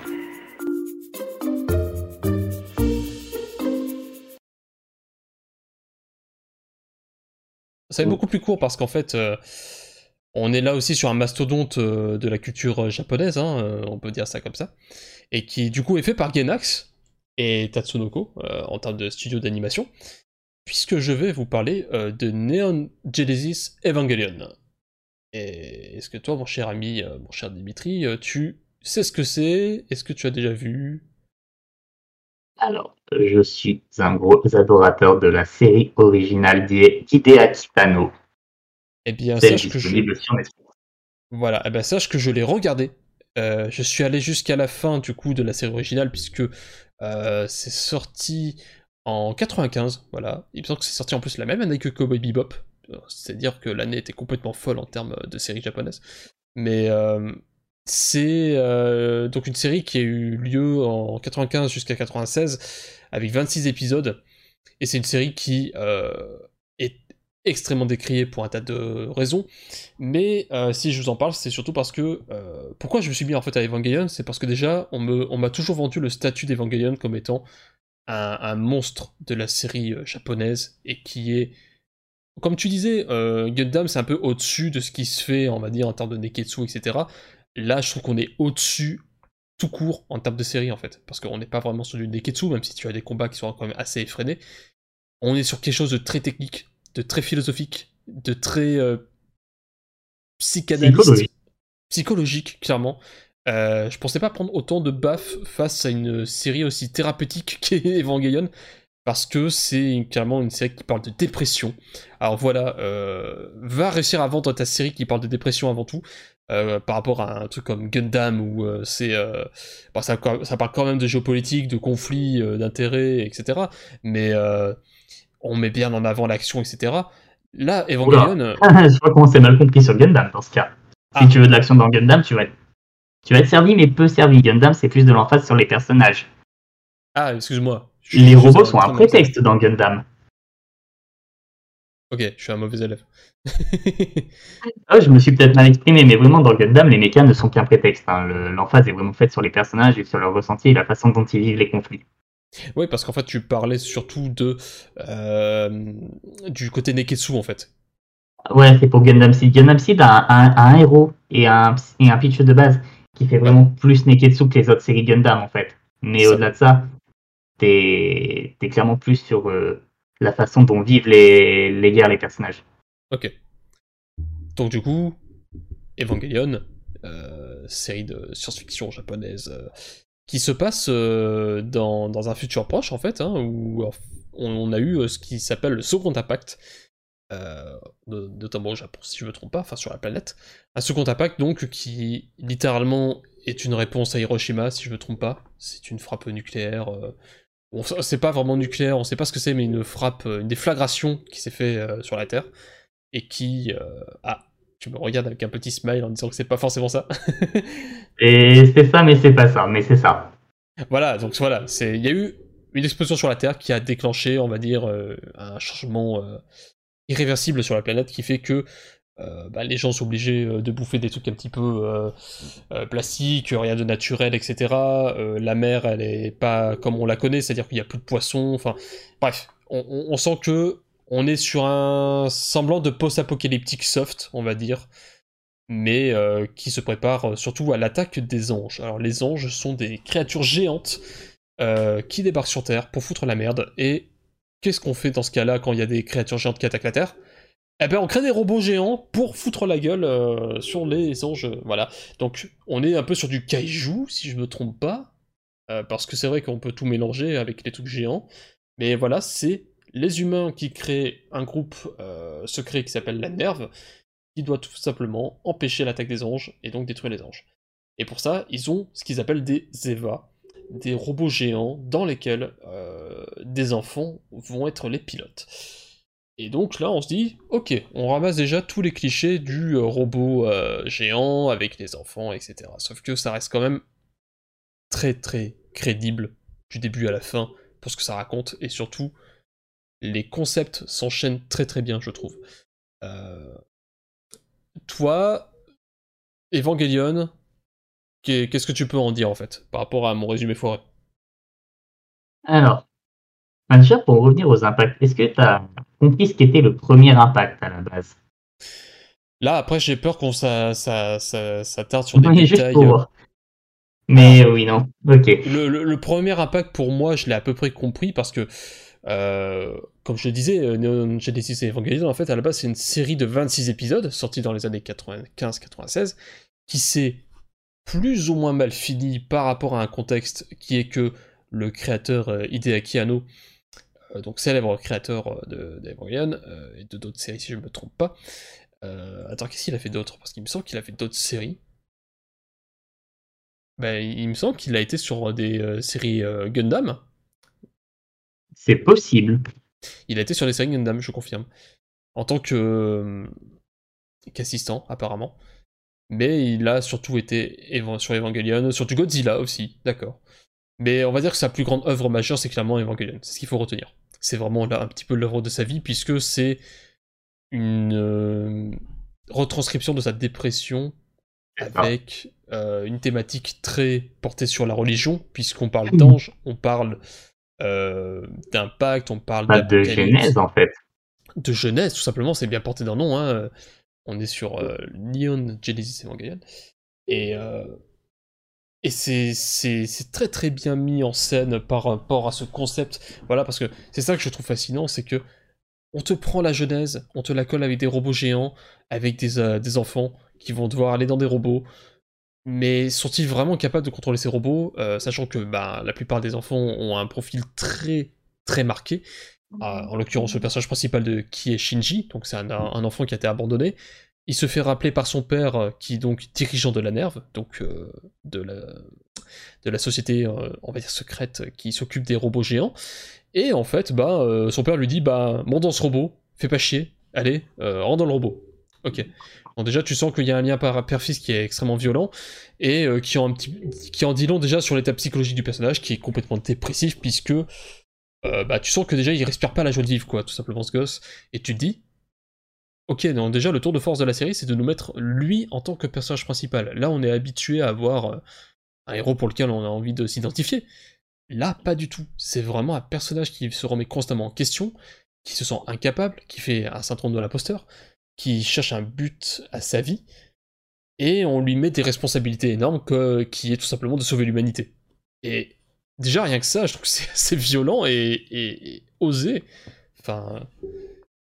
Après, je sais, je pense que la série a aussi aidé pas mal de personnes à s'identifier aux personnages qui se sentent pas bien, justement. Enfin, je sais pas si pour toi c'est un bon comparatif. Alors, euh, oui, effectivement, euh, le personnage de Shinji m'a permis de remettre en question beaucoup de choses sur mon état mental à moi. Ouais. Effectivement.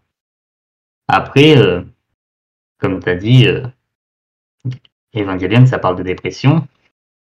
Pense que ça peut aider certaines personnes à en sortir là où ça peut au contraire. En tout cas pour la série originale, en enfoncer d'autres. La série originale est beaucoup plus pessimiste de ce que j'en sais que le rebuild. Voilà, parce que c'est ça aussi qu'il faut faire la distinction donc euh, avec euh, dans Genesis Evangelion, c'est qu'en fait, il y a donc la série de 90 et il y a les rebuilds. Les rebuilds qui sont tout simplement euh, bah, la refonte graphique et scénaristique aussi euh, de Evangelion, mais qui se fait sur quatre films. Le quatrième est sorti il y a pas longtemps, si je me trompe d'ailleurs. Et euh, voilà, donc en gros, si vous voulez regarder la série originale de 90, euh, vous la trouverez sur Netflix. Et si vous voulez voir les films, donc les rebuilds, la version à jour, euh, elle est sur euh, Amazon Prime. Et là, actuellement, j'en suis au troisième film. Voilà, pour vous donner une idée. Mais en fait, il y a tellement de trucs à dire parce que c'est c'est incroyable à décortiquer en fait. Il y a un univers qui est complètement fou. Euh, comme je parlais de jeunesse, de psychanalyse, etc. Mais c'est surtout, euh, comme je disais, ça parle de concept et de concept de méca. Et je le dis direct, hein, puisque c'est introduit dès le premier épisode et dès le premier film, c'est qu'en fait les mechas ne sont pas entièrement faits euh, de, rouages d'acier, de pistons et de vapeur. C'est des êtres organiques sous une peau de métal en fait.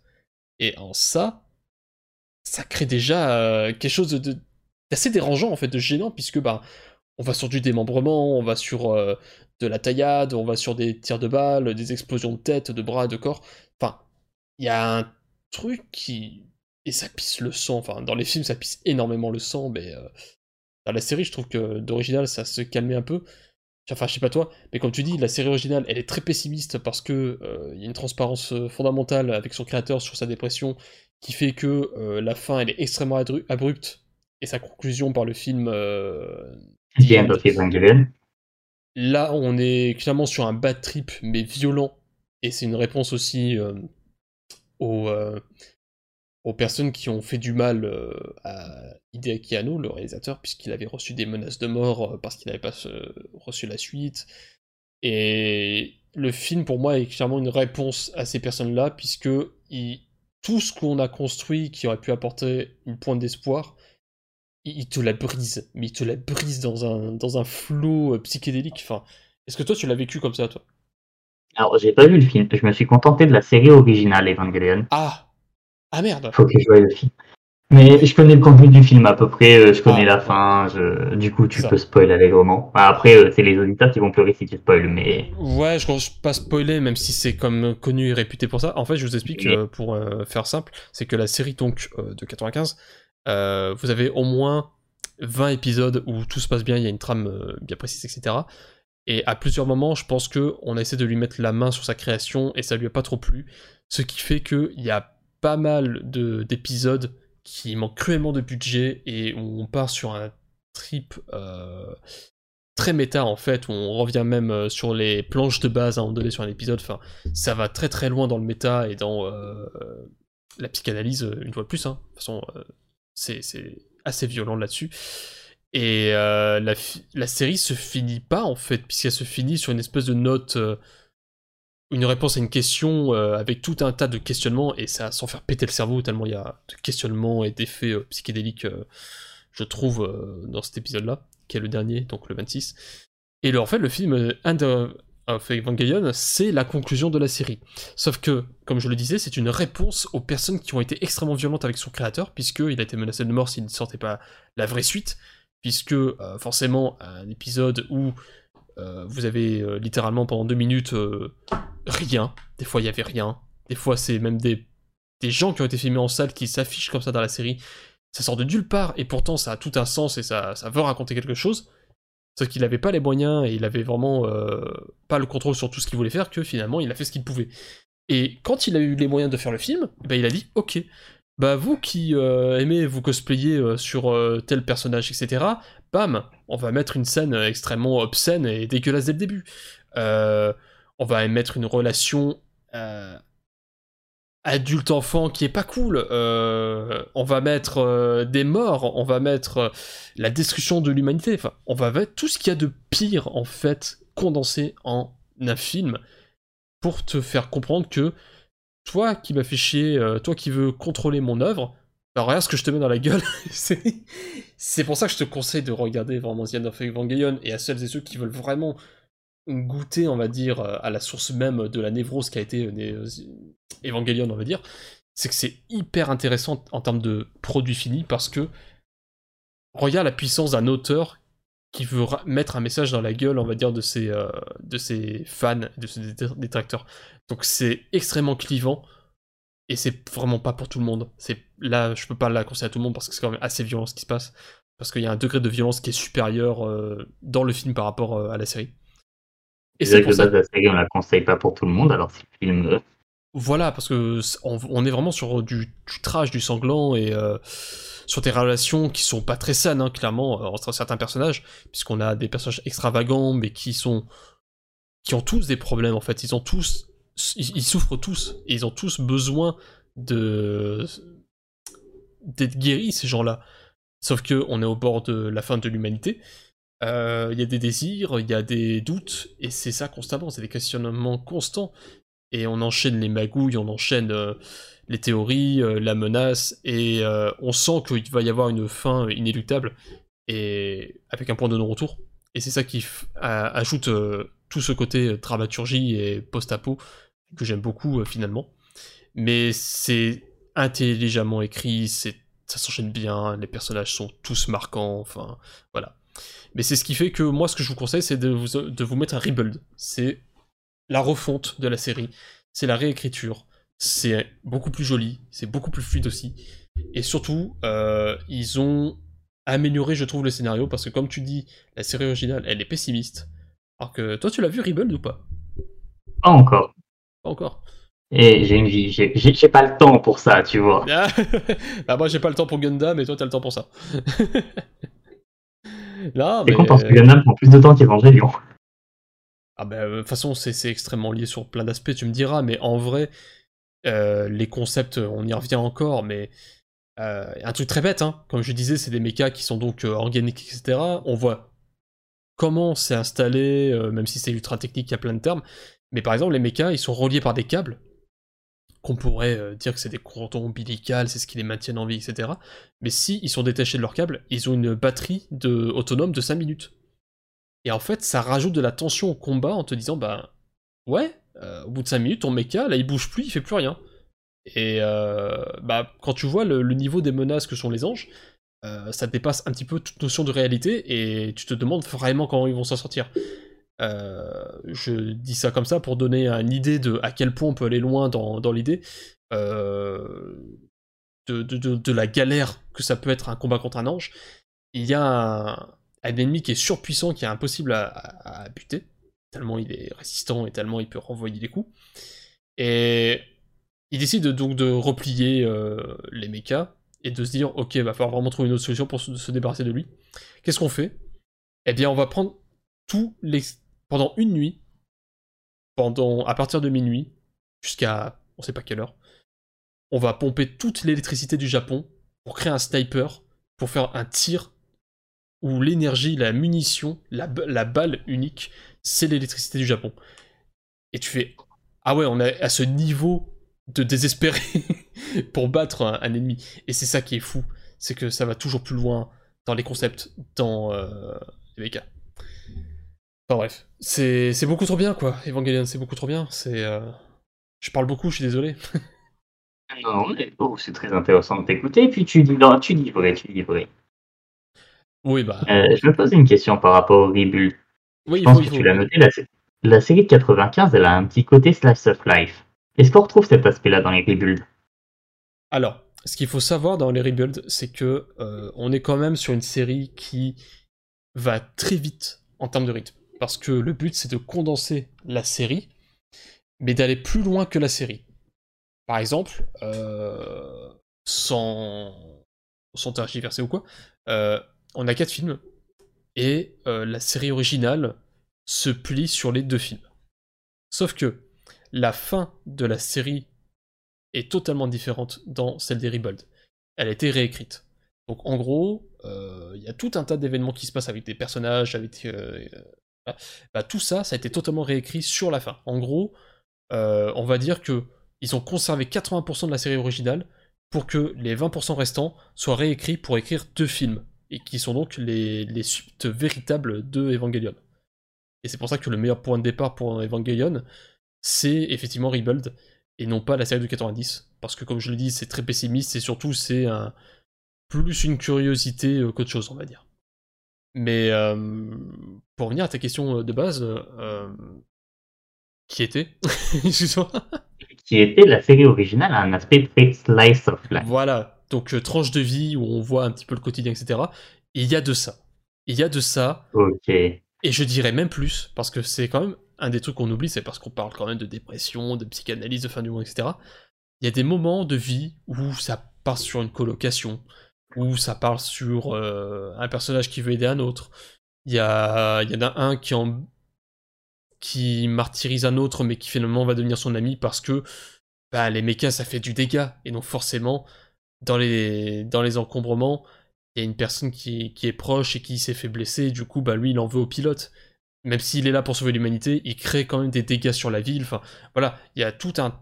Ça pense à tout, en fait, en termes de, de dégâts que peut causer les personnages, qu'ils soient dans leur mecha ou en dehors de leur.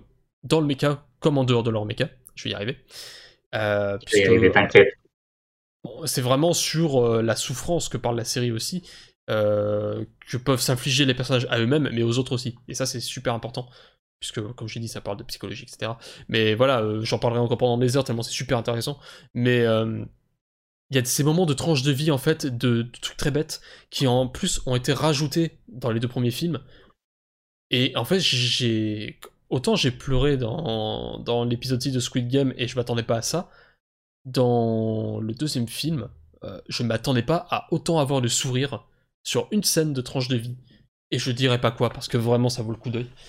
Mais là où tu dis que c'est un monde qui est désespéré, etc., on pense quand même aux autres, c'est-à-dire les êtres humains qui essaient de reconstruire la vie derrière, sur ce qu'étaient euh, par exemple les océans auparavant. Puisque là on est littéralement sur un océan de couleur rouge, euh, parce que il n'y a plus rien de vivant en fait. C'est ce qu'ils appellent la mer morte, hein, tout simplement. Mais la mer morte, elle est partout. Et voilà, euh, on a ce, moment de. Ah ben euh, oui, il y a de la vie à côté, on essaie de se reconstruire malgré euh, la, la- fin des temps euh, imminente, quoi. Et c'est un soulagement incroyable, puisqu'en plus de ça, ça apporte beaucoup plus de nuances et d'attachement au personnage.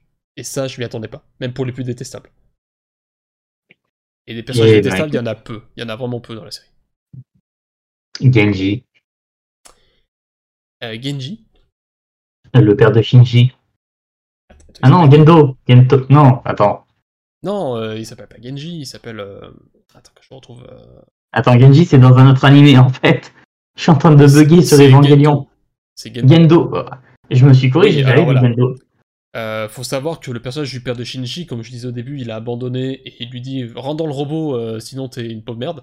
Euh, c'est le personnage qu'on peut que détester parce qu'il est impartial et surtout il est extrêmement froid et il a aucune relation sociale avec son fils. Et c'est effrayant. C'est effrayant de savoir qu'un tel personnage existe et on souhaite personne que personne ait ce genre de personnage dans, sa vie en fait. Mais, ça c'est le plus soft qu'il a fait Gendo. Oui non mais certes, mais il y a tout un tas de trucs dont on parlera pas. Mais si on, aussi on m'a bien vendu les films Rebels, c'est parce qu'il y a une sorte de rédemption qui se passe dans le dernier, euh, dans le dernier film, puisque t'avais dit que la série originale était pessimiste. Là, on est sur quelque chose de beaucoup plus optimiste, et on le sent, même si le troisième film, clairement, te fait comprendre que ça pue comme jamais ça n'a pué dans la vie de quelqu'un. Mais on sent que c'est euh, une série qui avait pour but de réparer euh, les blessures du passé, et qui a l'air de bien fonctionner.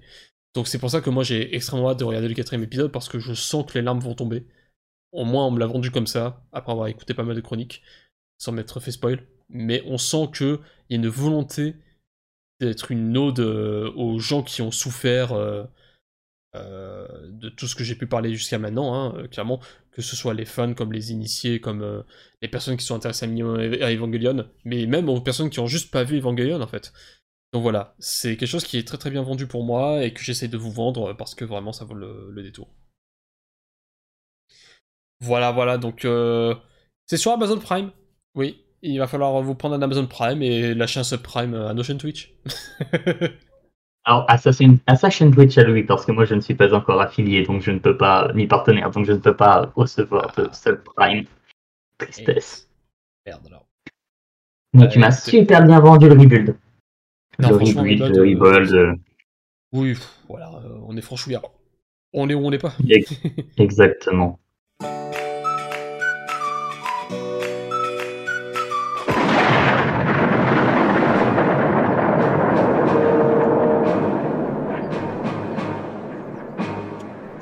Peut-être dû lire ton horoscope. Du coup, euh, la dernière partie, en quoi elle consiste, ça va, ça va parler de, de recommandations rapides, mais surtout des attentes. Euh, parce que là, on vous a parlé de séries, de séries animées, de, de cross-média, etc. Euh, il se trouve que des fois, ben, on a un petit truc rapide en même pas 10 secondes qu'on a envie de recommander. Et euh, bah, du coup, est-ce que tu as une petite recommandation à nous faire? Eh ben ouais. Il se trouve que moi j'ai envie de vous recommander rapidement, comme ça, sans argument, sans rien, Final Fantasy XIV. Et la future extension qui sort le mois prochain, Endwalker. Ah oui, c'est quand même pas une petite recommandation, tu parles euh, de te lancer dans un MMO. Alors. C'est une petite recommandation, je vais faire rapidement ma recommandation, donc elle est ah, J'avoue. Non, mais tu vois, là j'ai déjà une question parce que FF14, tout le monde me dit que c'est le meilleur MMO actuellement en dehors de World of Warcraft ou de New World, mais euh, est-ce qu'il n'y a pas un système de gratuité? Parce qu'on est sur un MMO à abonnement Alors, tu peux faire l'intégralité de Realm Reborn plus l'intégralité du Heaven Sword, c'est-à-dire les deux premières extensions en quelque sorte bah, Reborn étant, euh, Rim Reborn, pardon, étant une refonte de Final Fantasy XIV, et euh, Sword, sa première extension, tu peux les faire entièrement, gratuitement. Sérieux? Donc ça c'est vrai. Ouais, c'est vrai. Il y a juste euh, quelques si, il y a juste tu peux pas créer une guide par toi-même.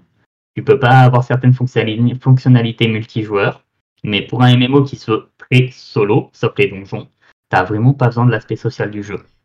Et c'est sur euh, Steam ça ou pas? Euh, Oui, bien sûr. Parce que là, en fait, je vois Final Fantasy XIV Online Starter Edition à 10 euros. Pas le bon truc, ça? Euh, Ouais, non. Ah, faut peut-être aller sur un site, il doit y avoir un launcher qui Ouais, au pire, tu vas sur la Square Enix boutique et puis tu le trouves easy peasy, quoi. Parce que je te dis pas à quel point les gens de mon entourage qui jouent MMO me disent Ah, joue si c'est trop bien, dont toi tu en fais partie forcément. euh... pourtant, tu pas un joueur de MMO, hein, mais pour le coup. Euh, en fait, c'est ça le problème, c'est que moi j'étais joueur de MMO et du coup, bah, ça c'est un problème. C'est parce que j'ai pas vraiment envie de me remettre dans un truc qui va me durer des heures où il faut que je paye par mois. Et ah, mais de ce que je vois à chaque fois, c'est que c'est ultra complet, c'est bien fait. Euh... voilà. Donc au moins FF14, voilà, comme ça tu dis qu'il faut s'y lancer et c'est gratuit sur le site officiel. Et je confirme, c'est gratuit sur le site officiel. Faites-vous plaisir, ça ne paye pas de mine. Alors, du coup. Euh, à toi.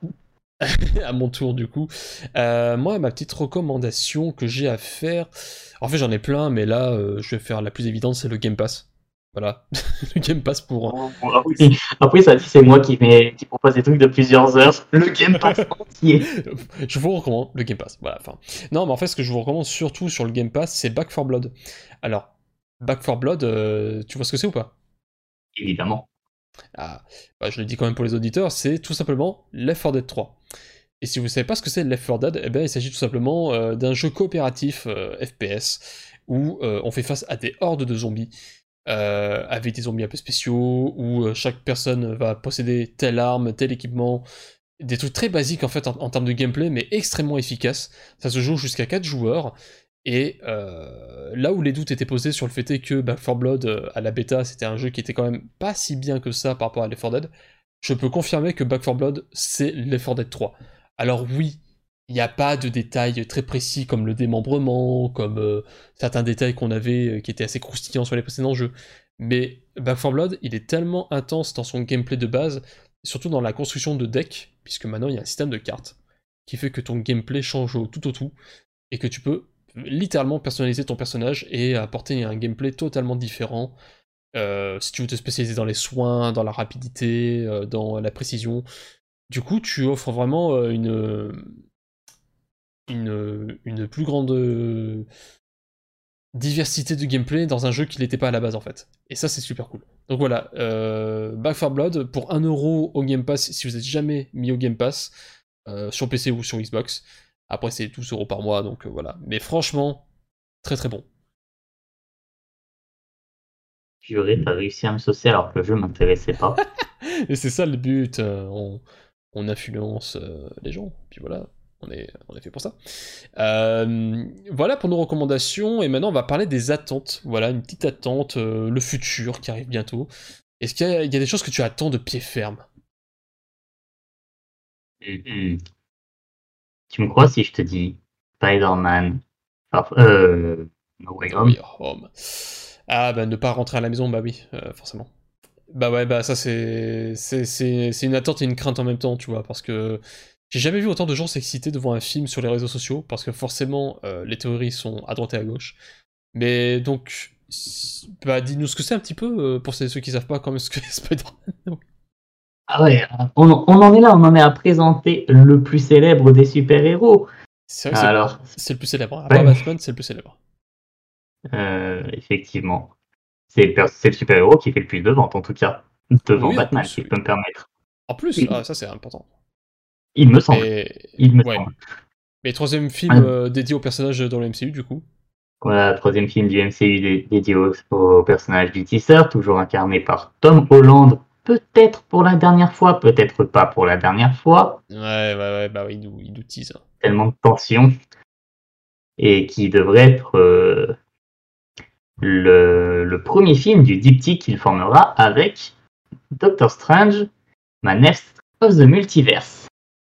Voilà, et donc là on va rentrer dans un, dans un étendu euh, d'univers et de probabilités et de possibilités euh, encore euh, complètement taré, hein, puisque bah, de toute façon c'est tout ce qu'ils peuvent faire, c'est aborder le multivers. Donc on peut s'attendre à tout plein de théories qui pourraient peut-être se concrétiser, mais on va pas s'attarder là-dessus. Mais c'est vrai que c'est un film à théorie, quoi. Tu te dis qu'il va y avoir ci, il va y avoir ça. forcément que ah. Internet est en feu. Après, l'avantage avec un concept aussi casse-gueule que le multivers, c'est que tu peux t'attendre à tellement de la merde que si c'est ne serait-ce qu'un peu bien, ce sera super cool. Non mais tu vas voir, ils vont te faire venir Tom Hardy en mode Hey, salut Spider-Man, je suis Venom. euh... Est-ce qu'on se peut Venom ou pas? Non mais je, sais pour les cinématiques de fin et ça porterait sur ça. Mais c'est purement théorique et un peu trop gratuit. Euh... Il faut quand même que je regarde Venom en fait, euh, même si euh, tout le monde me le vend comme étant du caca. Euh, faut quand même que je me les regarde parce que, en fait, c'est un de mes persos Marvel préférés, en fait, en termes de concept Venom. Et le fait de savoir qu'il a. qu'on lui rend vraiment pas hommage dans les films, ça me fait vraiment chier, quoi. Non, oui, c'est vrai que c'est triste. Flash Thompson en Venom. La meilleure chose qui ait été faite. Euh, bah, je veux que ça soit réalisable et que ça soit en film. Hein. Non, mais attends, avec le Flash Thompson du MCU, c'est mort. C'est mort, je veux pas le voir lui en Venom.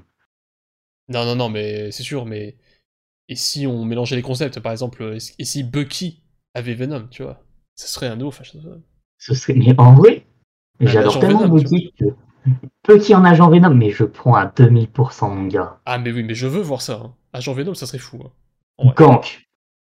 Oh, mais non, il s'appelle pas Gank. Gank, c'est dans Ultimate Spider-Man. Euh, Ned Leeds, le Ned Leeds du MCU. Ouais, excuse-moi, j'ai vu un film en surpoids et je me suis dit Gank. si peu possible. Mais non, mais pour moi, depuis le début, euh, Ned Leeds, pour moi, c'est Gank. Il n'y a pas un tortiller des fesses, c'est Gank dans Ultimate Spider-Man. Mais bon, porte. Ouais, bon, après, voilà, euh, Le Ned du MCU, tu. Tu lui fous. Euh, tu... Maintenant que l'acteur il a, il a pris de la masse, il a pris de la masse musculaire. Ah, plutôt bien, ouais. Tu, tu lui fous le costume du symbiote, mon gars, mais c'est bon, c'est la vie. Ned Leeds en agent Venom, mais je suis overhypé. Je veux ça, je veux un film sur Ned Leeds en fait. Ah, bah carrément, hein. franchement, j'ai bien envie de voir ça. Et si j'avais un petit espoir pour, pour Tom Hardy, mais il faut vraiment quand même que je me mate Venom. Euh, je vais me faire violence, je m'en fous, mais il faut quand même que je les mate pour la, pour la science, quoi. Voilà. Et que je fasse ça aussi en vrai, mais honnêtement, est-ce est que dans nos vies, on a le temps de se faire mal? Est-ce qu'on a envie de se faire mal? Je sais pas. Genre, si tu veux, je m'assois sur un cactus, ça me prend 10 minutes, tu vois, alors que regarder un film, ça me prend 1h30. bah, tenez, les auditeurs, on va mettre un sondage. Est-ce que vous préférez vous asseoir sur un cactus ou regarder Venom? Voilà, on va, je vais vraiment mettre le sondage, hein. je, vais le noter. mettre un sondage. Le meilleur sondage du monde. Je pense qu'on va faire ça. À chaque fois, on va mettre un sondage à la fin. Euh... Voir Venom ou s'asseoir sur un cactus. C'est quand même... C'est quand même la meilleure idée du podcast, je crois. J'avoue. Si s'asseoir sur un cactus gagne, juré, j'ai fait de trouver un truc fou pour le prochain podcast. J'avoue, non mais vraiment, incroyable. Incroyable, mec. Là, tu nous as vendu un truc, euh, ça, ça, va nous faire gagner des followers. Voilà. euh, donc, ton attente, c'est euh, effectivement euh, The Way Home. Bah, pour moi aussi, c'est une attente, hein, mais c'est pas celle dont j'aimerais parler, puisque si on va faire doublon. bah là, mon attente, mais en fait, ça sort demain, puisque là où c'est le 25, donc c'est le jeu Gardien de la Galaxie par euh, Marvel, Square Enix, et surtout par oh. Eidos Montréal. Euh, parce qu'on a quand même eu un jeu Marvel Avenger qui était vraiment pas bien. Je le dis honnêtement, il est, pas. Enfin, il est. C'est médiocre, c'est juste médiocre. Là. Pour la je l'ai testé. Tu vas le tester Tu l'as pas fait? Je l'ai testé, je l'ai testé ah, Tu l'as testé et, tu confirmes? Euh, Le cactus. ok, cactus, ça sera la, réponse de secours. Mais du coup, euh, ça sera fait par Eidos Montréal, et Eidos Montréal, c'est comme les gars derrière euh, les nouveaux Tomb Raider, mais surtout les Deus Ex. Euh, et en ça, rien que ça, on sait que c'est des gens qui ont bon goût et qui savent te, te mettre dans l'ambiance, quoi, et qui apportent un, un vrai jeu complet. Non, je suis très, très mauvais. Mais voilà, comme je l'ai dit, ça sort demain, donc c'est pas ma vraie recommandation. En vrai, mon, mon, attente, euh, et non pas ma recommandation, c'est... Alors merde, comment ça s'appelle? J'ai perdu le nom, c'est horrible. C'est Riders Republic. Je sais pas si tu vois ce que c'est. Oh Surprenant, ah. mais oui. Tu t'y attendais pas, j'avoue. Enfin, je m'y attendais pas pour le coup. J'ai, des... En fait, c'est simple, je vais pas donner les noms, mais j'ai des proches qui travaillent sur le jeu, qui sont en studio, qui travaillent sur le jeu. Et en fait, j'ai envie de voir euh, ce que c'est qu'un jeu fait avec des amis, tout simplement, pour avoir l'avis de personnes en interne et, en externe en même temps, tu vois. Euh, donc déjà, ça crée un rapport social très important, mais surtout parce que euh, c'est fait par Ubisoft Annecy, et je suis pas très loin d'Ubisoft Annecy, puisque bah, je suis à Grenoble, hein, voilà. Mais j'ai déjà joué à leur jeu précédent qui s'appelle Steep, où c'est littéralement de la balade en montagne avec du snowboard, des skis, etc. Là, en fait, ça va être des enchaînements de compétitions et de, de, courses contre la montre euh, et de courses tout court sur euh, des phases de vélo, de ski rocket, de wingsuit, de deltaplane, enfin tous les sports extrêmes qu'on peut trouver en montagne. Et en fait, c'est un jeu que je trouve très chillax et compétitif en même temps. C'est-à-dire que vraiment, c'est un jeu où, alors pour ce que j'en ai fait sur la bêta, c'est que c'est très posé, c'est très beau, c'est très charmant. Et il y a ce côté un petit peu custom que tu peux te faire, euh, un peu en mode rider. On retrouve un petit peu les vibes Tony Hawk, euh, qui moi me manquent cruellement. Franchement, il faudrait que je me remette à Tony Hawk. Mais euh, Riders Republic, ouais, c'est une attente que j'ai quand même depuis un petit moment, puisque bah, c'est fait par des amis. Et bah, j'ai hâte de voir ce que ça donne. Voilà. eh bien, on touche du bois pour que ce soit un excellent jeu. Mais je tiens à noter que tu as réussi à mettre chillax et compétitif dans la même phrase. Et ça, ça mérite une médaille. Ah, ça, j'avoue. Ouais, allez, on se fait des médailles là autour du cou, on se tape l'épaule. on se fait dire. Bon, eh bien, je crois que c'est tout pour ce premier épisode euh, de la Starflotte. Euh, mon cher ami, où est-ce qu'on peut te retrouver sur le réseau si on veut te retrouver sur les réseaux? Alors, on peut me retrouver sur Twitch dans des liens qui seront probablement en description. C'est possible de mettre des liens en description sur les podcasts? Oui. Oh, c'est parfait. Et sur Twitter sous le pseudonyme GearFox. Oui, je t'écoute. Voilà, j'allais dire le pseudo donc euh, Twitch, si on veut te chercher, c'est GearFox. GearFox. Alors parce que t'as des GearFox avec euh, des trémas, avec euh, des. des Alors techniquement, c'est Gear tiré du, 6, du 8 tiré Fox tiré du 8. Oula, c'est chiant. le truc mal à écrire. Ouais, non, mais c'est pour ça que c'est important, parce que moi, je mettais C'est pour ça que je te demande de limiter ça dans la description. On mettra ça dans la description, mais voilà, Gearfox du coup sur Twitch. Euh, c'est tout, je crois, pour toi, hein, en termes d'actu. Hein. C'est à peu près tout, Je bafouille pour la fin, c'est magnifique. En plus, voilà, c'est aussi tes, premiers mois, c'était tes, premiers débuts, en fait, hein, tout simplement, sur, euh, sur Twitch. Donc, euh, allez sur sa chaîne, je vous en prie, vraiment. C'est c'est vraiment cool de voir toujours quelqu'un débuter, et surtout un ami débuter. C'est toujours agréable. Euh, bah moi également sur Twitch, hein, de toute façon Starflord il est un peu partout quoi, sur Twitch, Instagram, euh, YouTube, euh, voilà. mais si je dois faire surtout une promo pour moi, bah, à part Twitch, avec mon pseudo, c'est mon Substack. Voilà, je le dis, Substack c'est pour moi mon option de création d'articles où je peux parler de choses que je ne fais pas en vidéo, en live ou en vidéo. ou en live. J'adore me répéter. Euh, voilà, donc vous pouvez déjà voir par exemple un article que j'ai fait sur euh, un nanar euh, moderne qui s'appelle The Marine. J'aurais pu en parler en recommandation ou quoi, mais voilà, si vous voulez voir le premier film de John Cena qui met en avant l'Amérique et surtout John Cena, je vous le conseille, voilà. Mais c'est ça, sur mon Substack. Voilà. Oh, j'ai même pas vu cet article passer. Ah. Bah, j'ai même pas vu ce truc qui a passé. Autant, euh, bah, je t'ai dit le dernier truc que j'avais lu, je te l'avais fait pas directement, mais même moi, j'apprends que t'as sorti un nouveau truc. Ah, ça, ça fait plaisir. Et je, regarde ça. Ouais, à tête Dans la soirée. À tête reposée. En tout cas, on vous souhaite euh, déjà merci hein, pour nous avoir écouté jusque-là, merci beaucoup. On fera plus court la prochaine fois, c'est promis. Mais en tout cas, on vous remercie et euh, n'hésitez pas à partager du coup le podcast, à partager vos impressions, à répondre au sondage du coup du cactus ou de Venom. et on vous dit à très bientôt sur les réseaux et pour un prochain épisode. Salut Salut